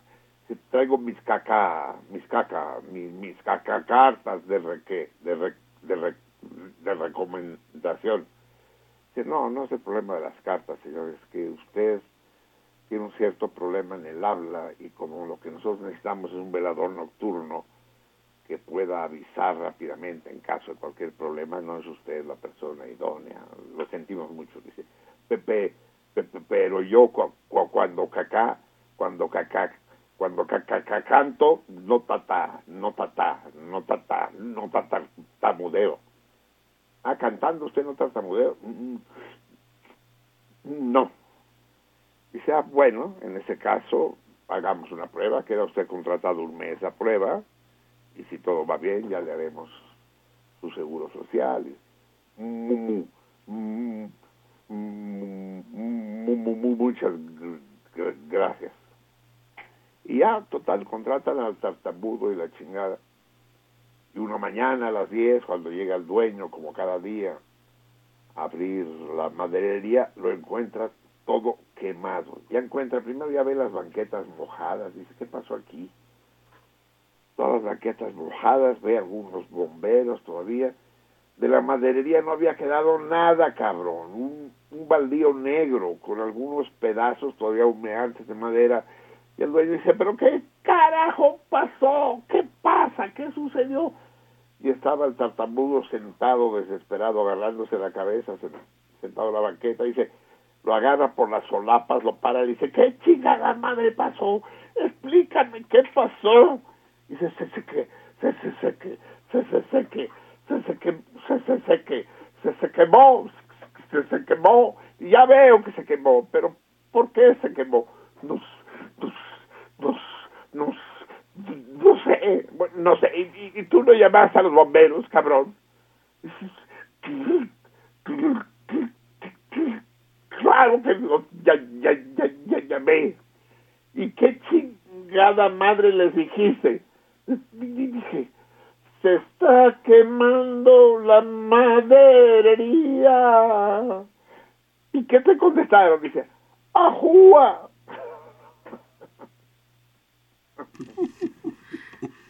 O sea, que soy el único que me río. No, aquí no estamos cagando de risa, nada más que no se oye.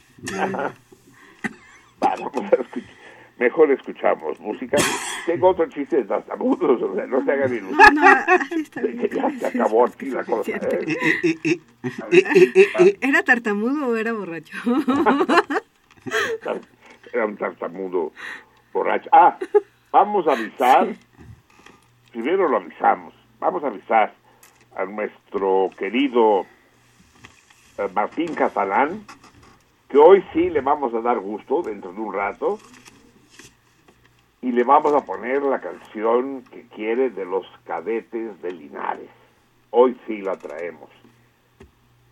De manera que tendrá el placer de escuchar a sus cadetes de Linares con todo con todo regocijo. Muy bien. Pero mientras escuchamos a los cadetes de Linares, vamos a escuchar música buena, ¿no, Javier? Ya estuvo suave de, Adelante. de, de mamaditas de eh, entremeses, ¿no? De botanas.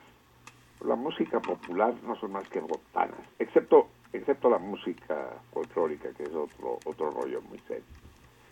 Vamos a escuchar hoy música sinfónica eh, latinoamericana y además de un país no especialmente célebre por sus compositores, célebre sí por, por sus intérpretes y por el enorme movimiento musical que están protagonizando.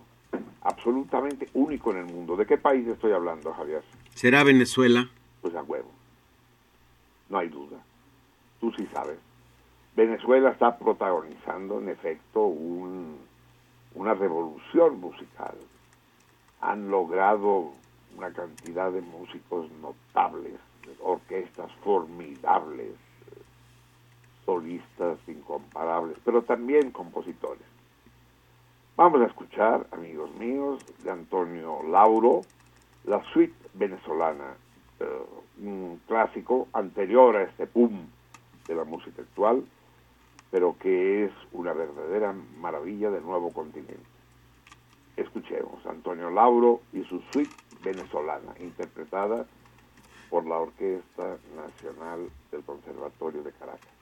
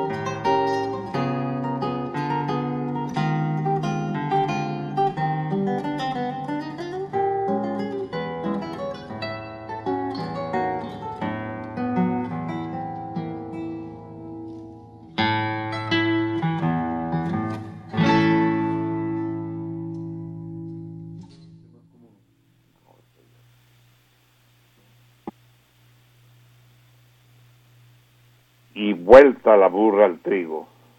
Parece mentira. Salimos de una y entramos en otra. Antes de salir de una ya entramos en otra.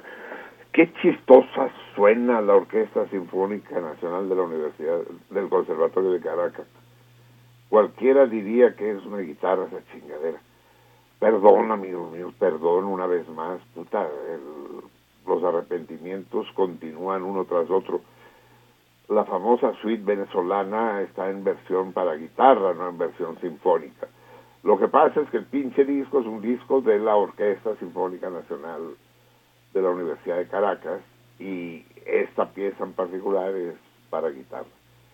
Está, no sé si está compuesta directamente para guitarra o es una adaptación para guitarra. No, es una, es una pieza original para guitarra del gran compositor venezolano Antonio Lauro. Eh, es bellísima, ¿no es así, Javier? Es, es música muy bella, la de Antonio Lauro es, es uno de los grandes Es de compositores. ¿Vive? ¿Es contemporáneo? Sí, eh, bueno, mm, mm, falleció recientemente Antonio Lauro. Ya, pero, pero deja una, una- al menos esta pieza es extraordinaria. Y bueno, en descargo ya lo dijo el gran Andrés Segovia que la guitarra es como una pequeña orquesta, entonces bueno, Así, vale. así es. De, de hecho, había momentos, y, y- y desgraciadamente no sé decirles quién es el guitarrista, déjenmelo averiguar, porque no sé si viene en el disco, tengo que mirarlo. Eh, debe venir. En todo caso, en un momento dado yo tenía la impresión de estar escuchando a más de una guitarra, Sí, ¿no? Sí. Es decir, porque cada dedo va por su cuenta, ¿no? Y- sí. y se crea una sensación acústica muy, muy especial, muy notable. Bien, amigos míos, son, es la una y media pasadas de este, déjenme ver, es que ya hace rato que cambiamos. Ya de- no es Alcaparra. ¿Cómo? Ya no es Alcaparra. Ya no es Alcaparra, hoy estamos en lenteja. Pues, a ver, los adoradores de lentejas como yo, levanten la mano. Yo. Yo. Soy un fanático de las lentejas. Sí. Es considerado una comida de pobre, No, pero pues, pobre el que no come lentejas. po- así es, eres de los míos. Pobre del que no come lentejas. Es la sopa de lentejas que hace, bueno, no es sopa, es guisado. ¿Qué es lo que hace Vale en Fando? Potaje, ¿no? Sí, un potaje, exacto, ese es el término, un potaje de lentejas. Pero puta madre, es una auténtica delicia. No se chupa uno los dedos porque es desperdicio. Chupa, lame uno el plato después de terminar el potaje de lentejas de la Vale en Fando y Liz. No dejen de ir a Fando y Liz, hombre. De hecho, ya ni propaganda hay que hacerle porque siempre está llena esa chingadera. Eh, ha- ¿Había mucha gente hoy, Javier? Fíjate que cuando llegué estaba yo solito, pero como imán, ya ves que uno tiene su imán, empezó a llegar gente y, y casi se llenó, sí. Muy bien, sí, es formidable. La Gran Vale. No dejen de ir, Uxmal 78. Maravilloso lugar. Eh, tendríamos que hablar de tantas cosas, como dice el poeta, y, y no nos no nos vamos a dar no nos vamos a dar el tiempo de entrarle a todo. De las Olimpiadas, hay tantas cosas para decir de las Olimpiadas que no acabaríamos nunca. No me vengan a decir que Olimpiadas está mal dicho porque Olimpiada es el lapso de cuatro años que transcurre entre unos Juegos Olímpicos y otros. Era eso también, pero desde hace mucho la Olimpiada es sinónimo también de los Juegos Olímpicos. Recuerden que las palabras son ambiguas. Si no son ambiguas, no son palabras. Las palabras son multisignificantes y además los significados de las palabras se deslizan. Y ya está más o menos, eh, ya no lo para nadie el que a los Juegos Olímpicos se le llame Olimpiadas, pues, entre otras cosas porque es más sencillo. Entonces de las Olimpiadas hay tantas cosas las que hablar. Ya hablé de la ceremonia inaugural que me sorprendió en algunas cosas, me sorprendió, me asombró el vuelo del avión ese, no sé cómo está hecho. pero es un truco, un hermoso truco sin duda. A mí me sigue sobrando el Río de Janeiro, que es una ciudad bellísima, me sigue sobrando el puto Cristo ese del Corcovado, puta, qué mal gusto de los brasileños. De, de, de poner un Cristo ahí. Y los que no son cristianos, ¿por qué no pusieron un Buda? A ver, ¿por qué no pusieron un Buda? O un Confucio. No, el, Cristo. En fin, aparte del Cristo del Corcovado, la ciudad es extraordinaria. Aunque dicen que las playas son un verdadero muladar que ni Acapulco. La célebre Copacabana y Panema dice que para meterse en el agua tienes que meterte con traje de buzo para andar esquivando cuanta porquería hay ahí flotando y no flotando. Pero al margen de eso, es imprescindible decir lo siguiente. A ver, las Olimpiadas son presentadas como un acto de humanismo generalizado, de universalidad, donde las diferencias se disipan, donde todos somos iguales, donde es un canto a la paz y a la armonía. ¿Cuál es exactamente lo contrario? No hay acto más chauvinista y nacionalista y segregador que las Olimpiadas. Cada uno va con su pinche bandera y va con su pinche uniforme y va con su pinche contingente y es diferente de los otros.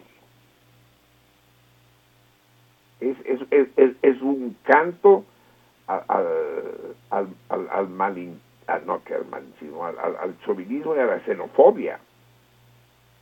Dice que, que estamos en contra del, estamos por la paz. Pues si van a luchar, cabrón, todos somos iguales. Si vamos a demostrar que unos somos superiores a otros, a eso vamos, a ganarles a los otros, a demostrar que somos superiores. Bueno, a eso van unos, nosotros vamos a demostrar que somos inferiores. Pero, pero las Olimpiadas son todo lo contrario a lo que pretenden ser, a lo que presumen ser es la fiesta de la hermandad. ¿Cuál hermandad? Si venimos a partirnos la madre.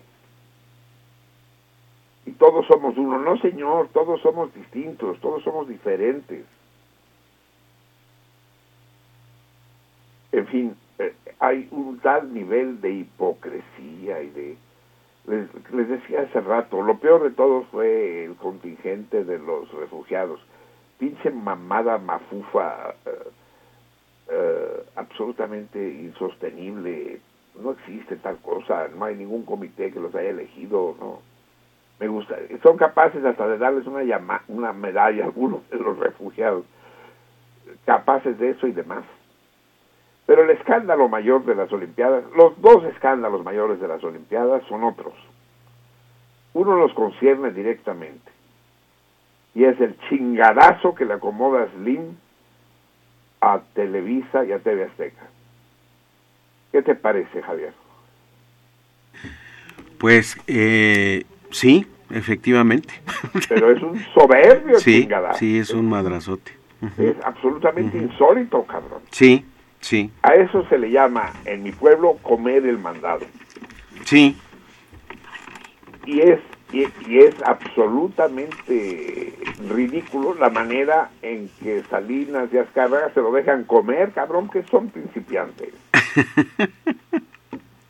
Sí, que se están chupando el dedo. ¿Cómo, cómo chingados se dejaron hacer algo semejante? Yo personalmente tengo que confesarlo, estoy muy contento, estoy muy Ah, satisfecho. claro, sí, sí. En primer lugar, porque las transmisiones son mucho mejores. Las transmisiones de los últimos Juegos Olímpicos yo incluso había dejado de verlas, porque eran transmisiones hechas para gente que no les gusta el deporte. Un cachito de básquet, un cachito de vóley, un cachito de fútbol. Y, no podías ver una pinche competencia. Ahora no. Ahora están transmitiendo competencias completas. Y por primera vez pude ver un partido de handball completo, que no lo puedo ver nunca Mm. Y podré ver pasado mañana un partido de waterpolo completo que no lo puedo ver nunca. Y es a los que amamos el deporte, para los que amamos el deporte, esto es una fiesta. Es, es, es, es realmente insólito lo que sucedió aquí. Pero cuidado, que, que el chingadazo acomodado por Slim no se queda en el nivel de las telecomunicaciones, sino que sin duda va a tener repercusiones sociales y políticas serias. Porque con esto es, eh, América Móvil está dando una señal de poder y de, Mm. y de ganas de, de chingar indiscutibles, ¿eh? sí. Esto va a tener, eh, Sí, va a simbrar. va, va a sembrar, sí, sí, sí. Va, va a traer cola, sin duda alguna, ¿no? Pero el escándalo mayor de todos, mayor de todos, es la prohibición de participar de la mitad de la delegación rusa. ¿Cómo es posible que se prohíba en masa a los atletas rusos, nada menos que a los atletas rusos, no son los atletas de Zimbabue, son los atletas de Rusia, prohibir porque a lo mejor están dopados. O sea, porque no no no porque estén dopados, porque no han probado que estén dopados, no nadie los ha analizado, na- no, sino porque se ha sabido que eh, en Rusia dopan a la gente. Es que tienen cara de dopados. Tienen cara de- Y es, y lo, lo discutíamos la semana pasada, es criminal, cabrón, para atletas como la Zimbayeva, ese cuero que a ti y a mí no nos importa cómo saltas, sino... ¿Cómo le saltan? No digo. Sí, eh, dejarla sin sus últimos Juegos Olímpicos es criminal, cabrón, y estoy usando la palabra criminal sin exagerar. Es una brutalidad, hombre. Hazle el examen y si está dopada, castígala. Claro. Puta, a, a- a priori, porque a lo mejor está Bueno. Lo que pasa es que eso demuestra que también todo el asunto de, de a quién invitan y a quién no, pues es político, ¿no? Por ejemplo, eso de los refugiados, pues es una cosa que no tiene que ver con los refugiados. La huevo, la huevo. Absolutamente. El, juego está fuera de los estadios, ¿no? El verdadero juego. Porque de lo que se trata aquí es de no hacerle sombra a los gringos. porque y exactamente. rusos podían dejar a los gringos mal. Entonces, como Obama necesita que los gringos brillen mucho para que la gris de, de la Hillary pueda llegar a trancas y barrancas a la Casa Blanca, como es necesario o sea, un golpe de efecto pro gringo, entonces dicen vamos a quitarnos encima a los pesistas rusos, Mm, que alguna especialidad tienen los rusos son el atletismo y las pesas. ¿Te, te, te acuerdas en el 68 quién llevaba la bandera de, de, de Rusia? De, ¿Y bueno, te de la acuerdas Unión cómo la Soviética? llevaba? ¿Y te acuerdas cómo la llevaba? No ¡Ay, mames. cabrón! Sabotinsky, el gran Sabotinsky. Así es, así es, porque no era como las banderas de ahorita que no pesan nada. Ajá, exacto. No, no, no, eran banderas de a de veras, Ujú, la chingada la llevaba con el brazo estirado, con una- todo el mundo iba con las dos manos y sin nada aquí. No, este con, con un brazo y en la mera orilla, pecho. Sí, ah, estirado llevándola en alto. Vertical la Sí, pinche sí, bandera. Sí, sí, sí. sí. Qué juegos aquellos, eh. Lástima que no los pude disfrutar, era el 78. Pero hay cosas que sí pude ver, entre ellas es así, maravilloso. Pero, pero, pero en fin, eh, y todo esto, Slim, los rusos expulsados, eh, el defenestramiento de Dilma Rousseff 15 días antes, Ujú, semanas ujú. antes de los juegos. Ella organizó estos juegos. ¿Quién creen que los organizó, chinga? Es de ella, es su fiesta, es su pedo, es su rollo. Y calculan el momento de dar el zarpazo, de dar el chingadazo. Lo calculan bien y, y mocos la dejan fuera. Los Juegos Olímpicos, como bien dices tú, han sido siempre un instrumento político, son un escaparate formidable para la demagogia y la manipulación. Siempre, Múnich, eh, Múnich. sí, por ejemplo, pero Berlín 1936, o, o Los Ángeles 84, o Moscú O- sí. eh, el 80, Ujú. Cuando se sabotearon recíprocamente. En fin, las, las cloacas están destapadas y, y lo que está jugándose ahí son otro tipo de cosas. Pero el, el chingarse a Dilma Rousseff, legalmente electa, con acusaciones puta que no se sostienen, que yo que sé, he, estado tratando de leer de qué acusan a Dilma Rousseff. ¿Cuál es el pedo del famoso im- impeachment? Y fíjate bien de una cosa, fíjense bien todos ustedes, amigos míos eh, del equipo y los salmones. Eh, quienes acusan y quienes defenestran a Dilma Rousseff no son jueces, Mm. no son tribunales, son los diputados y los senadores, pues, los grillos, por simple mayoría. Es absolutamente insostenible y que hizo mal uso de los recursos del Estado. Pero explíquenme cuál es ese mal uso. ¿Se lo clavó? ¿Se lo regaló a alguien? ¿Qué? Ningún lado, en ningún sitio, ni los periódicos, ni en los Globo, ni ningún sitio explican. Ante el pasmo colectivo de qué, qué pasa. Dilma Rousseff ganó las elecciones. Bueno, pues por lo visto eso no basta. Está cabrón, está cabrón. Y en medio de eh, la millonada que se gastaron y que se están gastando en, en, en el fa- Fausto de los de los eh, Fausto fa- fa- Fasto Fausto Fausto es el otro güey sí. en el Fastuo Fastuo Fatuo. fatuo, fatuo, fatuo. Fastuoso, fatuo. Sí, eso, fatuo. La millonada que se están gastando, brutal. ¿Para qué? qué? ¿Qué van a hacer con todo eso? ¿Qué van a hacer con su pinche solecito cuando ap- se apague la llama olímpica? Hierro viejo, cabrón, chatarra, en fin. Pero además lo que más me duele es que siendo Brasil un país muy erótico, de los más eróticos del mundo, ya las brasileñas salieron con calzoncitos como de los años 40, excepto las últimas de las escuelas de samba. Ni una teta, cabrón, como, ¿sabes que los carnavales, Ah, sí. la Sí, madre, sí, las negrotas aquellas van sí. enseñando hasta lo que no tienen, ¿no? Y esta vez no, bien modositos, bien tapaditos, excepto tres o cuatro que al final desfilaron con las escuelas de samba, porque esas no hay quien las controle. Y es que eso me lleva a una reflexión más general, y es la desaparición del erotismo en la cultura contemporánea. Estamos preocupados del bullying, estamos preocupados de la corrupción, del acoso sexual, de de toda, to- toda una toda una serie la corrupción ¿no?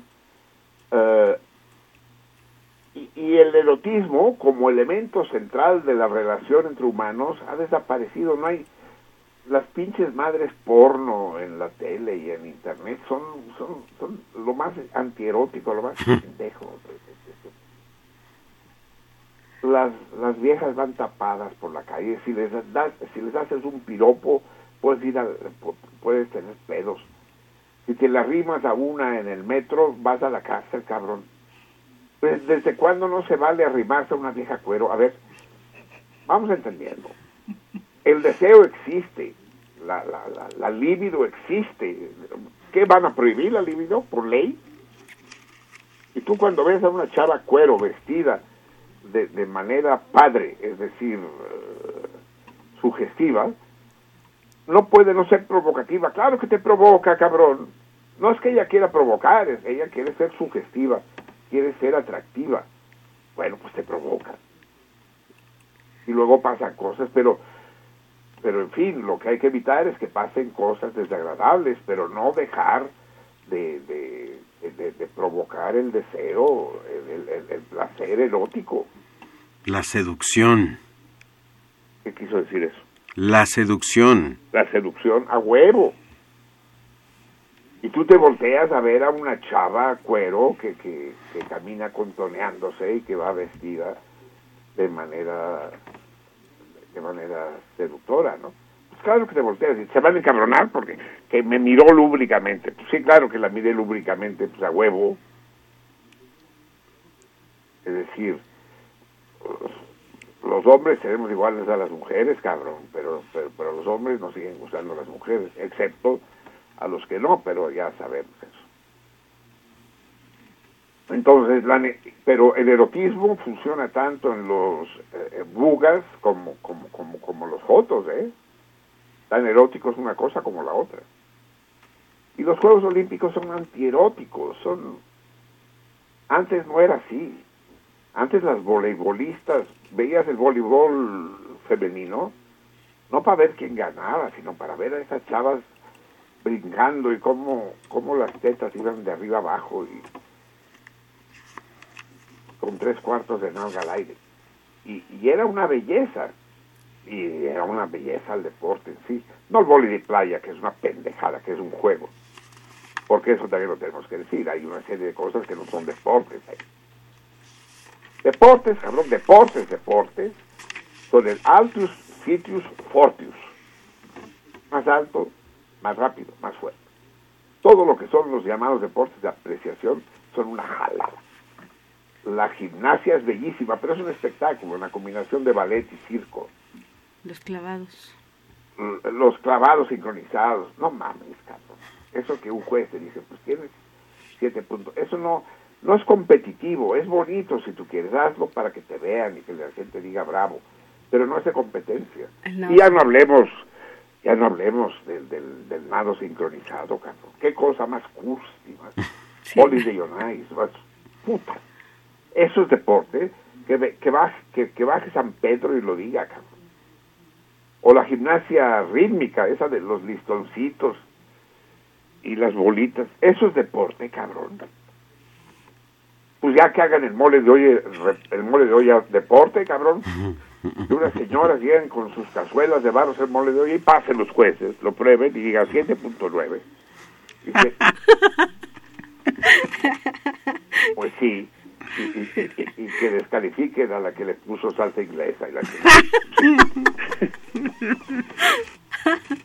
No mames, no mames.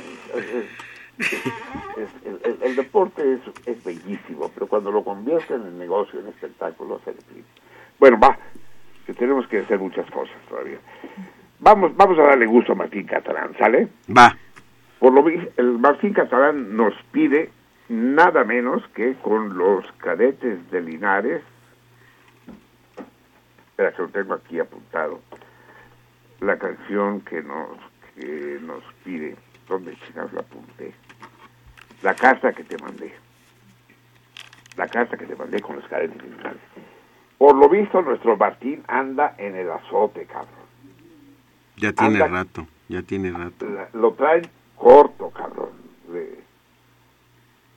Anda que no lo calienta ni el sol el Martín. Ya desde hace semanas. Está, como dicen los brasileños, ya que hablamos de Brasil, na foda. Hmm.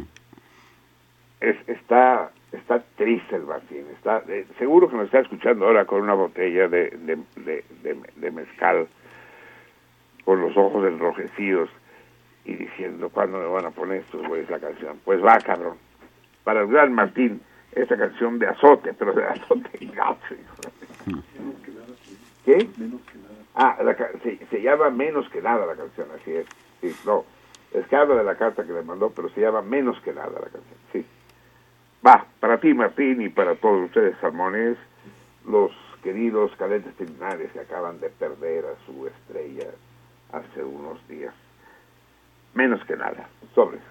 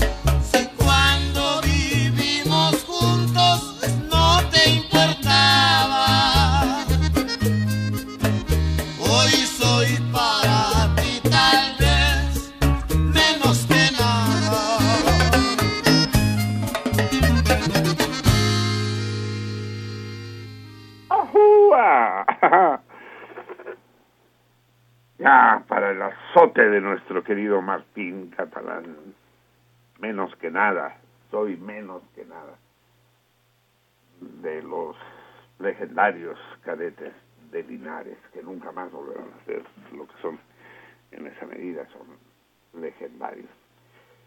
Ya que hablamos de las Olimpiadas, déjenme que les mencione un memorándum que nos llega de la dirección de Radio UNAM, de la subdirección, que nos dice que hay una expresión, que hablando de las Olimpiadas, hay una expresión, dos palabras juntas, una expresión de dos palabras que está prohibida, porque eh, la compañía propietaria de los derechos prohibió que se use es absolutamente demencial. Yo no sé de dónde, de quién es la demencia. Si del propietario de los derechos de la justicia mexicana o de Radio UNAM o mía. Pero ¿cómo pueden prohibir que se usen dos palabras? Imagínense que, por ejemplo, Madonna se presenta en el Metropolitan y que el, el anuncio dice Madonna Metropolitan. Madonna en el Metropolitan. Y que entonces los de Ocesa prohíban que ningún medio se pronuncie Madonna en el Metropolitan. Si alguien osara decir se presentará Madonna en el Metropolitan, chingas a tu madre. Proceso, demanda, multa y hasta cárcel, cabrón. Pues hay una expresión, una expresión banal, que no puedo decir. Si fuera yo tan provocador como digo que soy, la diría. Pero no soy, yo soy pura baba de perico. Y tampoco quiero entrar en conflicto con las autoridades de UNAM. La carta estaba escrita en términos perentorios, queda- quedaba estrictamente prohibido pronunciar Madonna en el Metropolitan. ¿Cómo ven? ¿Cómo ves, Javier? ¿En qué mundo estamos? Pues eh, es como escupir para arriba. El sexto constitucional es muy claro eh, en cuanto a, a los límites de la libertad de expresión y, y- y la libertad de expresión casi no tiene límites. Y Ya, ya, ya no te oigo, hijo. sí, que, que, que el sexto constitucional es muy claro en cuanto a los límites de la libertad de expresión. Y, y, y entonces alguien está escupiendo para arriba, porque, porque el, el derecho humano de la libertad de expresión está consagrado en la Constitución y está avalado por México en, en los tratados internacionales. Es irrestricto. Así es, y es, es, es inconculcable. Es decir, eh, nosotros podemos decir diez veces esas dos palabras o lo que sea y nadie nos puede decir que no. Es decir, es, es, una, es una aberración. Así es. El, el chantaje viene que a quien castigarían no es tanto a nosotros que lo decimos, que somos para efectos públicos unos simples locutores, ¿no? Así nos califican, locutores. Ujú. Sino que el castigo vendría para Radio UNAM. Entonces sí ya el chantaje es más cabrón. No, pero ahí alguien se apendejó, se apendejó el, el jurídico, porque eso no hay más que responderlo con el sexto constitucional por delante. O sea, huevo, sí. Definitivo, ¿no? Es decir, no hay, no hay, no hay, no hay que darle demasiado. No, no hay vuelta de hoja ahí. No hay vuelta. Eh, vamos a, a recordar que nuestros salmones mazatlecos están ahora pasando un pequeño susto, ¿no? Porque Jaime está en las cercanías. Soy yo, Javier, Javier, Javier. ¿qué soy yo. Jaime. Jaime. Creo que Jaime también está, pero pero está de incógnito. Javier, Javier, sí. Y Ja- Javier es la continuación de Er, dicen, ¿no? Ah, O sea que Er cruzó toda la República, entró por el Pacífico, entró por Belice, atravesó todo el Istmo y salió por el Atlántico y ahí se volvió a sentir fuerte y va sobre los cabos, ¿no? Así que mi Cesare y todos los mazatecos que nos están escuchando, listos para hacerle frente, así como sabemos nosotros, a ese desaprensivo del Javier que, que nos que nos viene encima. Eh, que por cierto, bueno, vamos a darle la palabra a nuestros radioescuchas, ¿no? Sí. Ya, ya está acabando esto y hay muchas llamadas y muchos Más sobre. tweets y muchos no, Facebook. Es que estando aquí en, en el en- Sí, pues estás muy cómodo, cabrón. Sí, no, no me doy cuenta del pinche tiempo. Ah, sobre, ¿qué, qué nos dicen por teléfono? Por teléfono, Lilia Peña. En cuanto al torito de la semana pasada, Marcelí dijo que era Demóstenes y fue Demócrito. Estoy dispuesta a invitarte al Danubio si estoy mal, no riegues el tepache.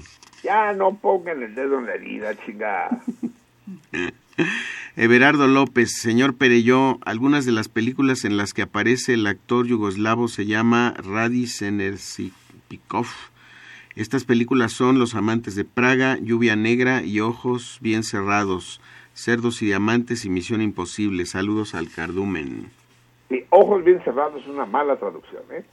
A ver, y eso, ah, es que tenemos, ya son las dos, tenemos que darle la palabra a, a Praxeris. La semana que viene, espérate, las malas traducciones, ojos bien cerrados. En, en inglés era bellísima la expresión, ¿te acuerdas, Javier? Eyes White Shoot. Ujú, es decir, ojos desorbitadamente cerrados. White closed, no solo bien cerrados, white. y así debió traducirse. Y la película que pasamos este jueves, eh, este viernes, perdón, eh, en la Cinemágora, eh, es The Wild Bunch, que está traducido en todos lados al español como el grupo salvaje. ¿Tú crees? Traducir The Wild Bunch como el grupo salvaje. Nosotros lo tradujimos bien, por supuesto. No lo tradujimos como el grupo salvaje, lo tradujimos como la cuadrilla brutal, Mm. o podría haber sido la cuadrilla bestial. Pero no grupo, cabrón, de bunch. Sí, también puede ser un grupo, pero en este caso se trata de una cuadrilla, de una banda, de una banda de bandoleros. Pero si pones banda, puede ser banda sonora, o puede ser banda musical, o O banda elástica. banda elástica, exacto. Es una cuadrilla, una cuadrilla de cuatreros. Y, y- y Wild no es salvaje, es, es, es brutal. Y es la, la tercera de nuestros ciclos de la Revolución de Acetato, de la Revolución Mexicana. Y la hizo Sam Peckinpah, el amo de la violencia, el que introdujo la violencia brutal, ahora sí que brutal, en el cine y en particular en el cine gringo. Pues gracias a Sam Peckinpah, después Tarantino la retomó y demás. Pero vamos a comunicarnos tres rápidamente con... Ah, eh, tengo que poner música, ¿verdad? No, que ya no por la hora, que es mi tarde. Ay, ¿por qué no me lo dices antes? Acabo de Que me, di- me dice que ya no, porque es muy tarde. No, pues sí, ya se durmió porque Prax. habíamos quedado a la una. No, hombre, ya, el Prax ya. Ya. Ya, ya, Ya durmió. tenemos unos salmones bien guangos, cabrón. Bien huevones. Bueno, pues ya se los dije. Hoy, es el viernes a las 8, esta película sobre la Revolución Mexicana, que es una película del oeste, es un western, digamos, pero los bandidos huyendo cruzan la frontera, llegan a México y, las tres cuartas partes de la película, ellos se incorporan a la Revolución Mexicana. Y es muy especial, no solo porque es Sam Peckinpah el director, y van a ver, ahora sí que como decíamos de niños, una película de balazos. No solo van a ver violencia inusitada, sino que además, eh, vamos a ver, la visión que tienen los gringos de, México, pero la visión eh, de, de- un gringo abusado, pues, no, no de los cretinos, no de Trump, ¿no? sino de- de los gringos con criterio. Y eso es muy interesante. La película es real, altamente recomendable. Muy padre y es, y es una película muy luminosa y movida, en contraste con las dos últimas que fueron muy fúnebres, ¿no? Nosferatu y La Bruja. Aquí nos olvidamos del diablo y nos enfrentamos a unos güeyes realmente diabólicos, brutales. Bien, eh, Javier, Sí, ¿nos- ¿nos lees cosas? sigo con las llamadas. Ah, estábamos con las llamadas, Sí. perdón, claro, adelante. Martín Catalán, saludos a toda la banda como cada semana. Esperamos pronto el torito, pero como es normal Marcelino, si la fuente de donde él lo sacó no es, entonces no favorece. Arquitecto Fernando Almanza. Oh. Quiero felicitar mucho a Marcelino por su esfuerzo continuo por mejorar sus remembranzas respecto del 68. El guerrillerismo mental debe ser superado y tú estás empezando a superarlo. Por parte de Sergio Ramos Chaparro, exactamente lo mismo. ¿Cómo, cómo, cómo? A ver, Otra vez, esto último, por parte de... de Sergio Ramos Chaparro, lo exactamente lo mismo. Lo dice Almanza, sí. Ah, eso sí, yo creí que había hablado este otro. No, no, no. Que dijo exactamente lo mismo. No, no. ¿Y qué dije yo que superé qué? El guerrillerismo mental. ¿Y, y tú lo entiendes eso? Yo he superado No. algo. ¿Alguna vez fui guerrillerista mental y alguna vez lo superé? No, no entiendo yo. No, pues no. Pero, pero de todos modos, ahora sí, eso calienta. que, que- que elogie al mansa, cabrón, eso sí está cabrón. O sea, me pueden mentar la madre, me pueden decir Sí. de todo, pero que me elogie al mansa, que me felicite al mansa, eso, eso sí ya no pasa, cabrón.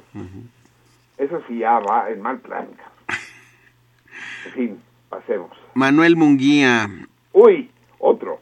Al chino de gobernación se le pasó la mano, pues el 19 de junio se dio la noche trágica de Nochixtlán con 11 muertos, más de 100 heridos y 200 detenidos, pues la policía con armas largas, según las primeras imágenes, ponían el acento a la amenaza de Chong, quien desde la ilegalidad, lejos de todo humanitarismo, reprimió violentamente al pueblo mexicano, al que nunca se le acabará el tiempo. Sin embargo, a Peña Chong y Nuño sí se les está acabando el tiempo, pues a los responsables de este irresponsable acto, con sello neoliberal y fascista, se les sigue escondiendo a pesar de que se les está investigando, lo cual marea, marca que la reforma estructural educativa es inaceptable para la gente y el pueblo. Un saludo para este amigo que sigue malito.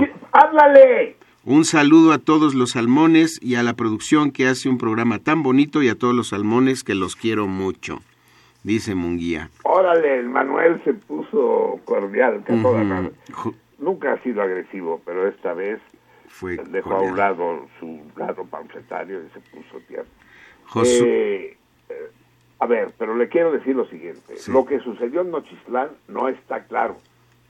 Quienes lo tengan claro, benditos sean, de ellos será el reino de los cielos. Pero no está claro quién disparó. En absoluto. Las dudas son grandes. La, la versión de la policía es que dispararon primero unos individuos desconocidos y que la primera víctima fue un policía que recibió un balazo y que una vez que hubo balazos fue que llegaron los 32 policías armados. No se sabe qué pasó, pero el papel de la provocación en, es- en eso es fundamental.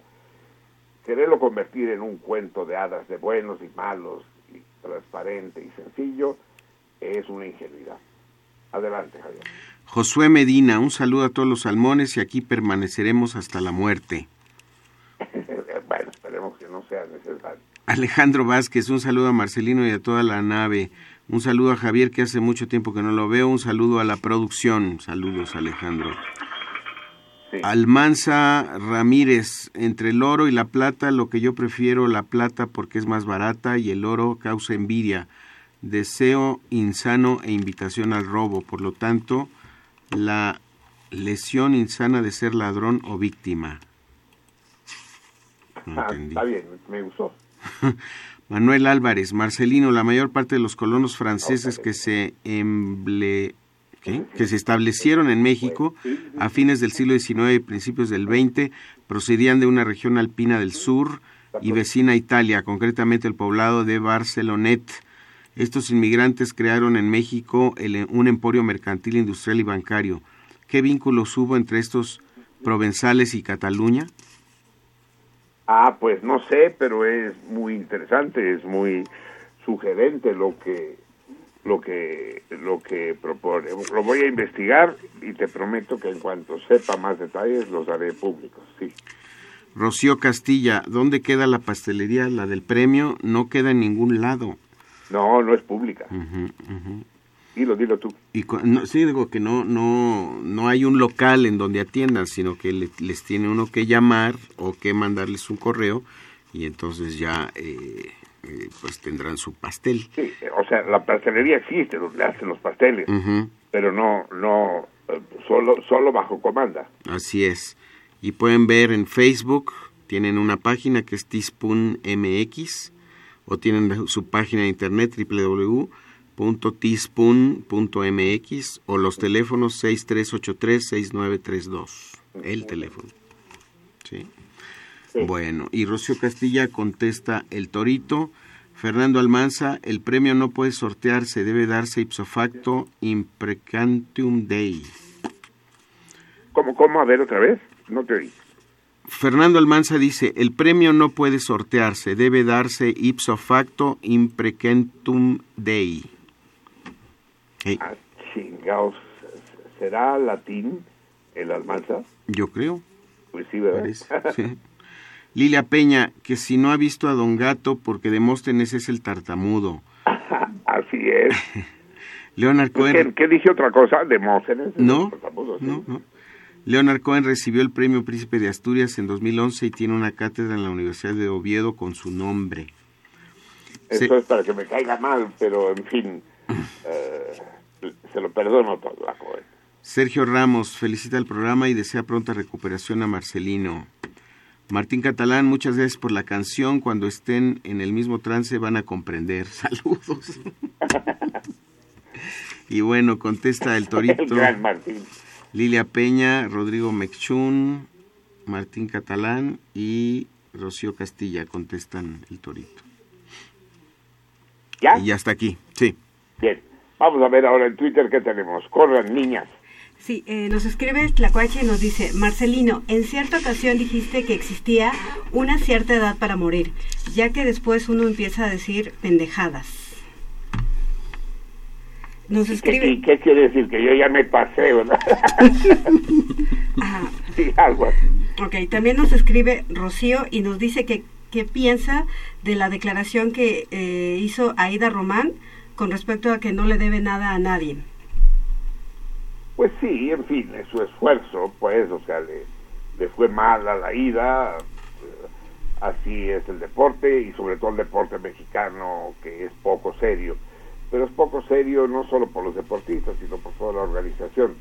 Lo que tendrían que hacer estos deportistas es denunciar la falta de apoyo oficial que tienen y que nos hace quedar en ridículo frente a países mucho más pequeños que nuestro, como Venezuela o Colombia. Sí. También nos escribe Ar- Arturus y nos dice un saludo, al, un saludo al gran Marcelino, es un placer escucharlo y que cuente más chistes y si puede hablar del rescate del espacio escultórico. Gracias y también recibe un saludo. el Arturus, el querido Arturus. Sí, hablaremos de eso, pero el próximo programa. Hoy ya no tenemos tiempo, querido multipapá. Y bueno, eh, también nos escribe, es que lo escribió en mi cuenta, pero ya la perdí, Portey, y nos dice que, bueno, lo mismo que ya se había repetido, que Demóstenes es uno de la pandilla de Don Gato, que es el tartamudo, y responden al torito Brenda Odette, Ágata, Aldar Adame y hay otra lo respondió vía Va, no y se compa, entretengan, y niñas, compa Ana Laura. en friega, en chinga, Ya estuvo. eso. Va, aprovecho que habló el Arturo, se me olvidó. Un beso muy grande a la flaca y, y- y a toda la prole que va aumentando como si fuera fábrica de bochos. A ver, Bueno, en Facebook tenemos a Gloria Ornella Sinclán que dice, Marcelino, gusto de ya escucharte mejorado. Ya deja de estar horizontal y a trabajar. sí, ya basta de huevas, exacto. Hidalgo Garduño Gabriel contesta el torito y manda saludos a todo el equipo. Gladys Valencia contesta al torito y manda saludos. Eh, igual Brenda Aldrich. eh, Julia Leticia Méndez Nava dice saludos a todos. Olivia de Marcelino contesta al torito. Eduardo Recendis, buenas noches amigos. Participo para ganar un pastel. Hoy es mi cumpleaños y quiero ese pastel. Y contesta al torito. Francisco Javier Castilla contesta al Torito, César Berlanga, Lucía Villarreal y Raúl Guerrero Bustamante. Por otro lado, aquí tenemos a, eh, eh, Fernando Sánchez, que dice, seguramente este mensaje será leído en la dulce y modulada voz de la laberíntica. Gracias, Fernando, que te tomas. Tengo varios comentarios. La Cinemágora seguramente es una de las pocas guaridas en el mundo del buen cine. Se sabe que el buen César tiene su cineclub de los animalitos subyugados. Las experiencias que hemos gozado son incontables, magníficas presentaciones de todas las cintas, muy destacadas intervenciones como la de Guadalupe Ferrer, el doctor Moreno, el maestro Platas, el maestro El Teclas y, y sí, efectivamente también hemos experimentado diversas emociones. A ver, eh, Ajá. Abrevia. eh, acuérdate Ajá. que no podemos leer las comunicaciones largas al aire. Bueno, dice por sí, por otro lado, para finalizar, me gustaría saber la opinión del profesor eh, respecto a la actuación ridícula hasta ahora de los mexicanos en las Olimpiadas de Río y que a mi parecer es probable que nos regresemos en blanco o cuando mucho alguien se quede con una pinche miserable medalla de bronce. Gracias. Ya lo dije, el problema en México es administrativo y endémico. Está en manos de incompetentes el deporte mexicano. Después dice él mismo, Fernando Sánchez, me faltó desearle salud a Marcelino, pero si quiere seguir echado y dejarse consentir y apapachar, que se incorpore hasta que se le pegue la gana. Eso es, va. Gladys Valencia Con, dice, con buenos... brevedad. eh, ¿Cómo? Que sean breves los mensajes. Gladys Valencia dice, buenos días, Salmones, agradable madrugada, festejando mi cumpleaños y escuchando el programa desde el hermoso malecón Mazatleco. Saludos para todo el equipo de sentido contrario. Bueno, que, que, que Jaime, Javier o Jaime, Javier, que Javier no te eche a perder el cumpleaños. Felicidades. Eh, a Enrique Martínez, buenos días a todo el equipo de Sentido Contrario. Ahora que coincido con el tema de los cantos de los negros, ahora coincido. El blues ah, con la sorprendente muerte de Julio Sea y los bohemios Jimi Hendrix, Jim Morrison habrán sido jóvenes bohemios que murieron jóvenes a la edad de 27 años experimentando del alcohol y drogas que los mantenían en un grado de libertad y creatividad mental.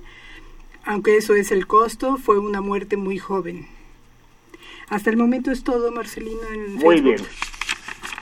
Está bien, vayan preparando el sorteo de, del Torito, porque después de la lectura de Javier lo vamos a realizar enseguida.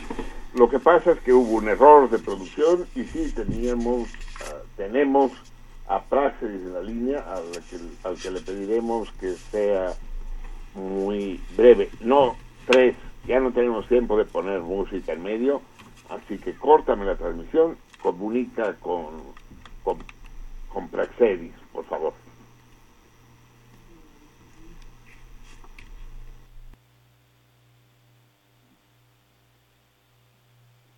Corten la transmisión, muchachos. Honorable Ayuntamiento Municipal Oh, no, Constitucional. no, momento, momento, no. ¿Qué están haciendo? A ver, espérate. Javier, ¿me estás escuchando? Sí, ¿Qué- ¿Pero qué están haciendo? ¿Dónde está el 3? aquí está. Me dijo que empezara a leer. Es que dijo. No, 3. Que ¿Qué estás haciendo? A ver, querido amigo. Quien tiene que empezar, quien, con quien tenemos que comunicarnos en ese momento es con Praxedis. Sin música, corta la comunicación y comunícate con Praxedis. Corta pues.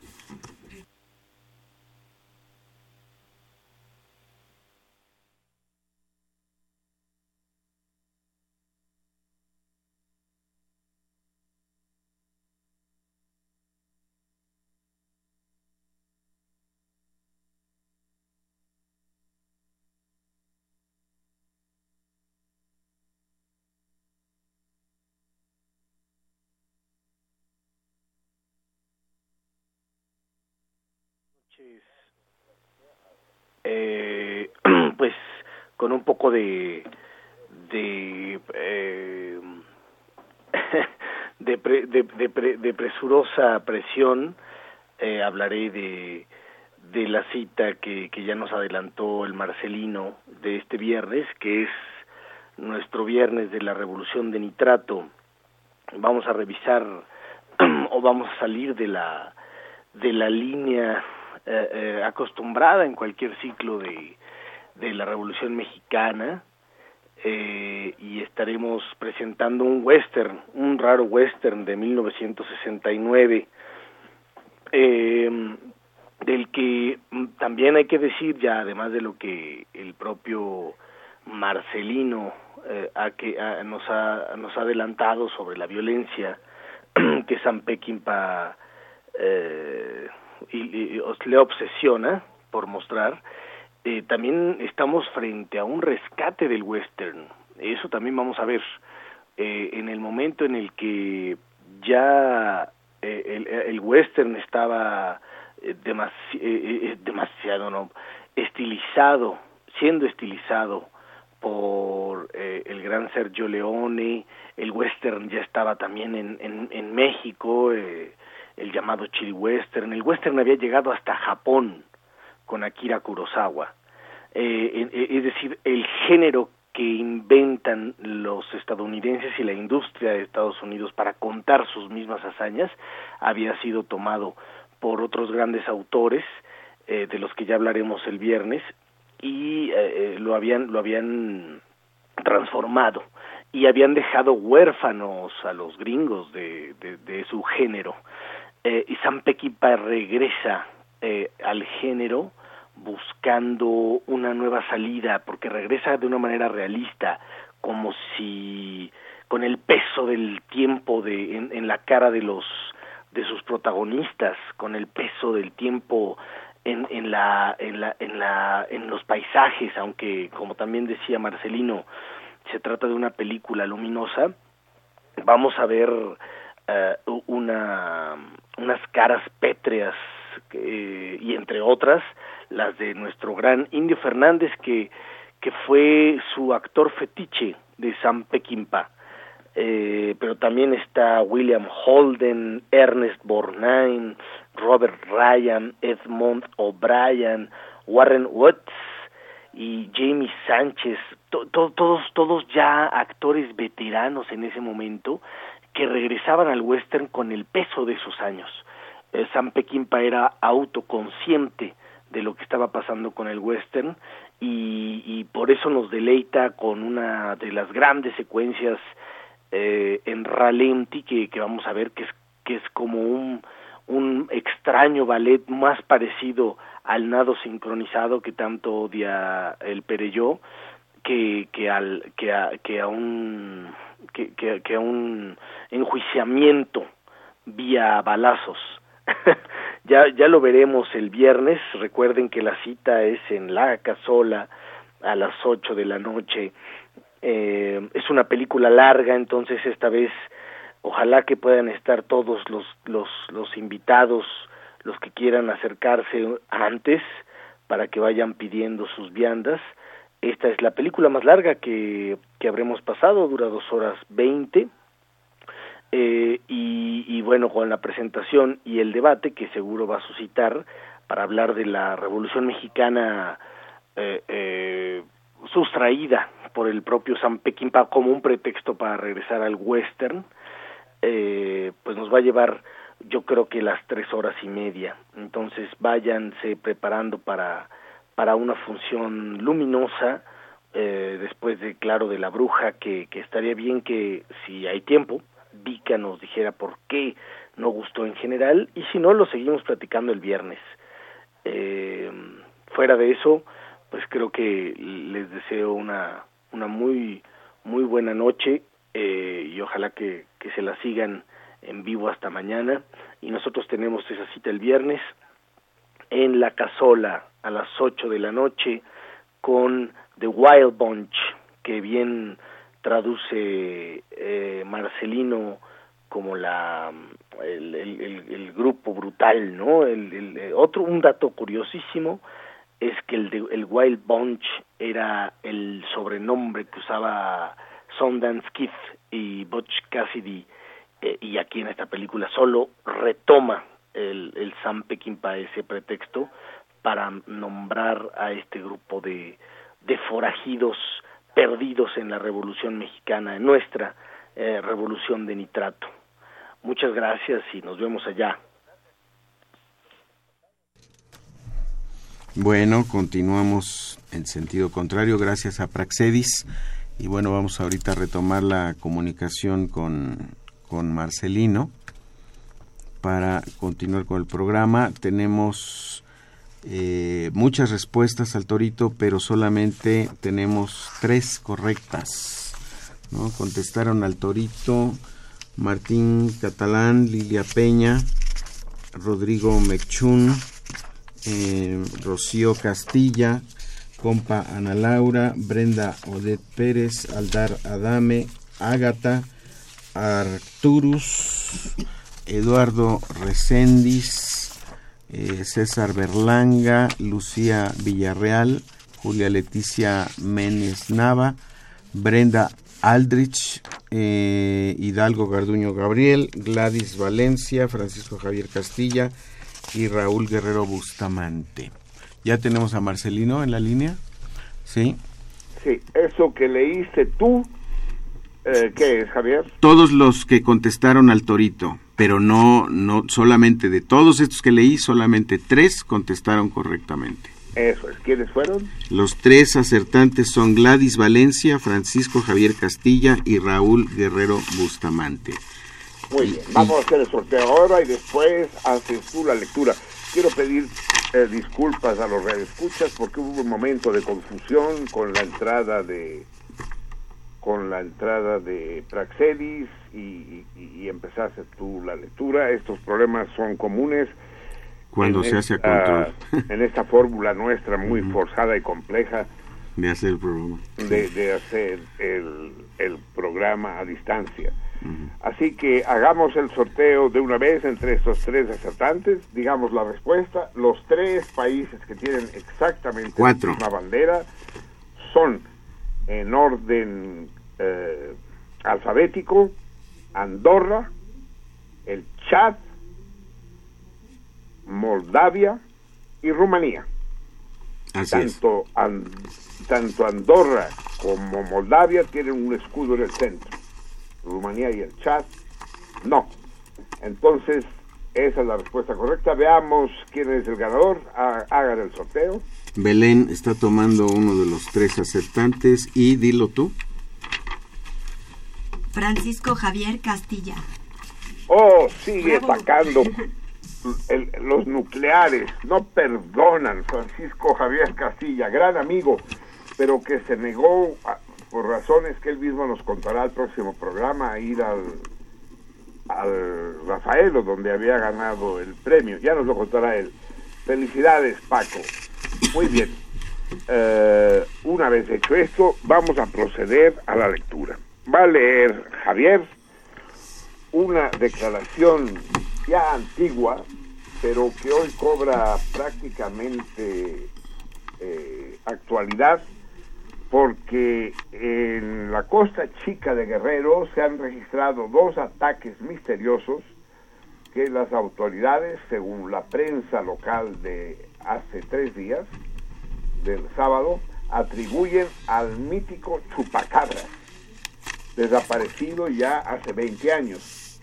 Pues bien, saco desde el fondo de mi archivo este eh, dicto mm, de, eh, de- del ayuntamiento de Acatepec, ahí en la costa chica de Guerrero, que les va a leer Javier, todo es, eh, esta vez, como se trata de un documento oficial, no lo vamos a fondear, pero sí lo vamos a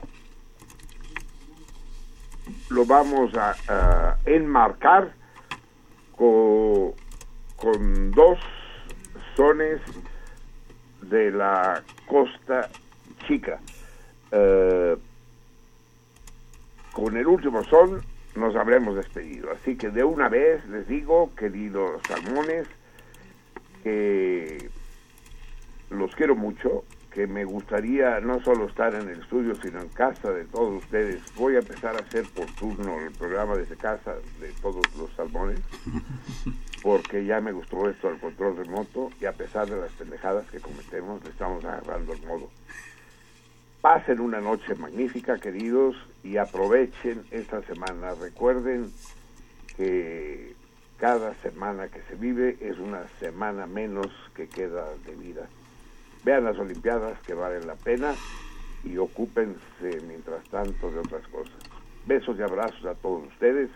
Escuchemos pues Soles de la Costa Chica y a Javier Platas leyendo este eh, este informe, no, más que un informe, es una proclama del H Ayuntamiento de Acatepec Guerrero. Adelante. Buenas noches, queridos. ¡Ay, ay, ay!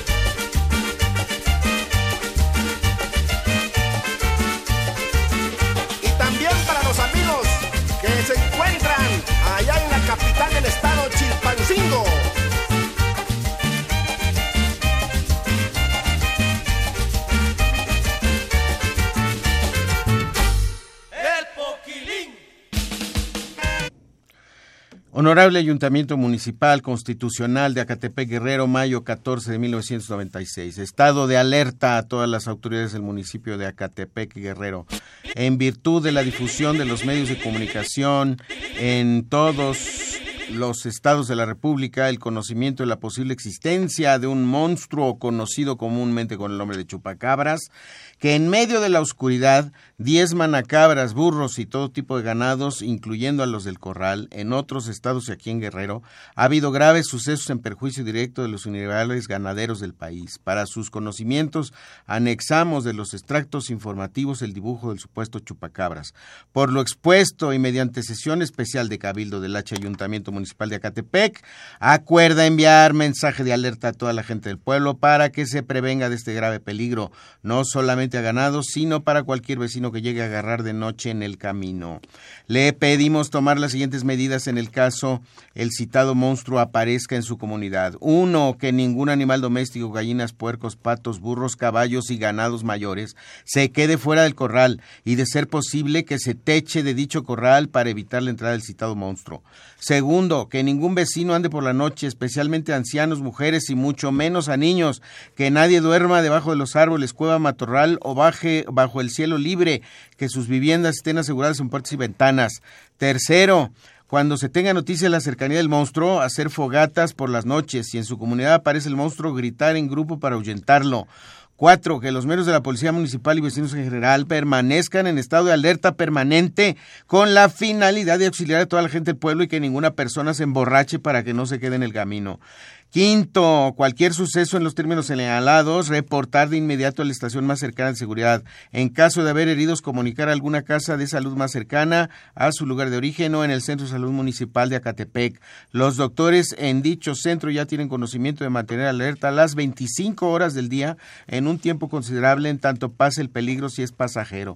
Sexto y último, mantener en comunicación permanente con las autoridades municipales de Acatepec al teléfono 6287 o Servicio Estatal de Salud 27075, diputado Martín Gandaría Landa, teléfono 23450, INI Chilpancingo, teléfono 20420, Prosomay Chilpancingo 20727, Jurisdicción Sanitaria Tlapa Guerrero, teléfono 60290, Delegación de Gobernación de Tlapa, teléfono 60551 y o, en su defecto, con el secretario general de Gobierno en su calidad de presidente del Consejo Estatal de Protección Civil del Estado.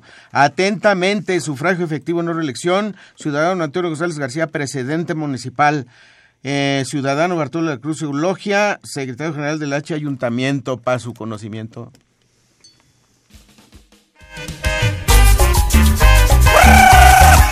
¡Ay! ¡Échale, échale fórmula musical!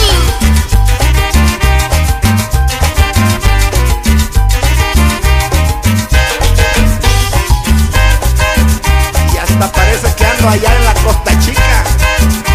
Guerrero y de Oaxaca.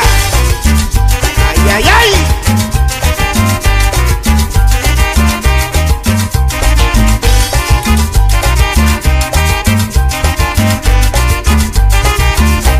El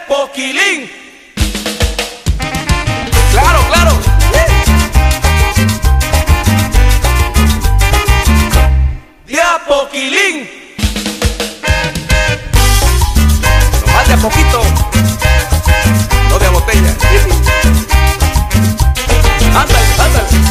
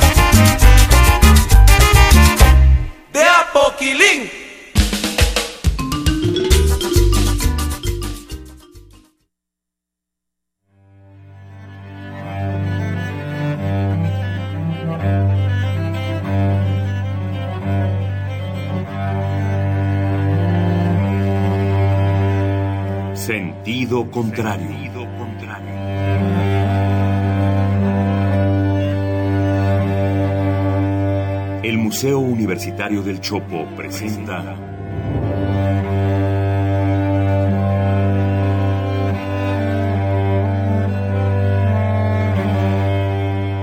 Sentido contrario.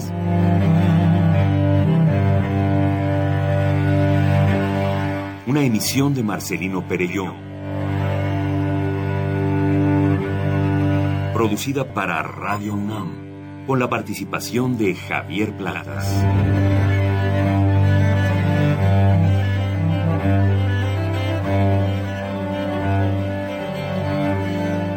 A veces es la manera de llegar más rápido.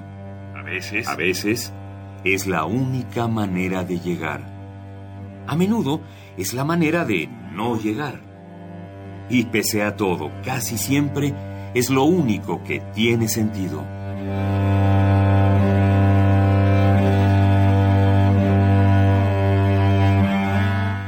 Sentido contrario.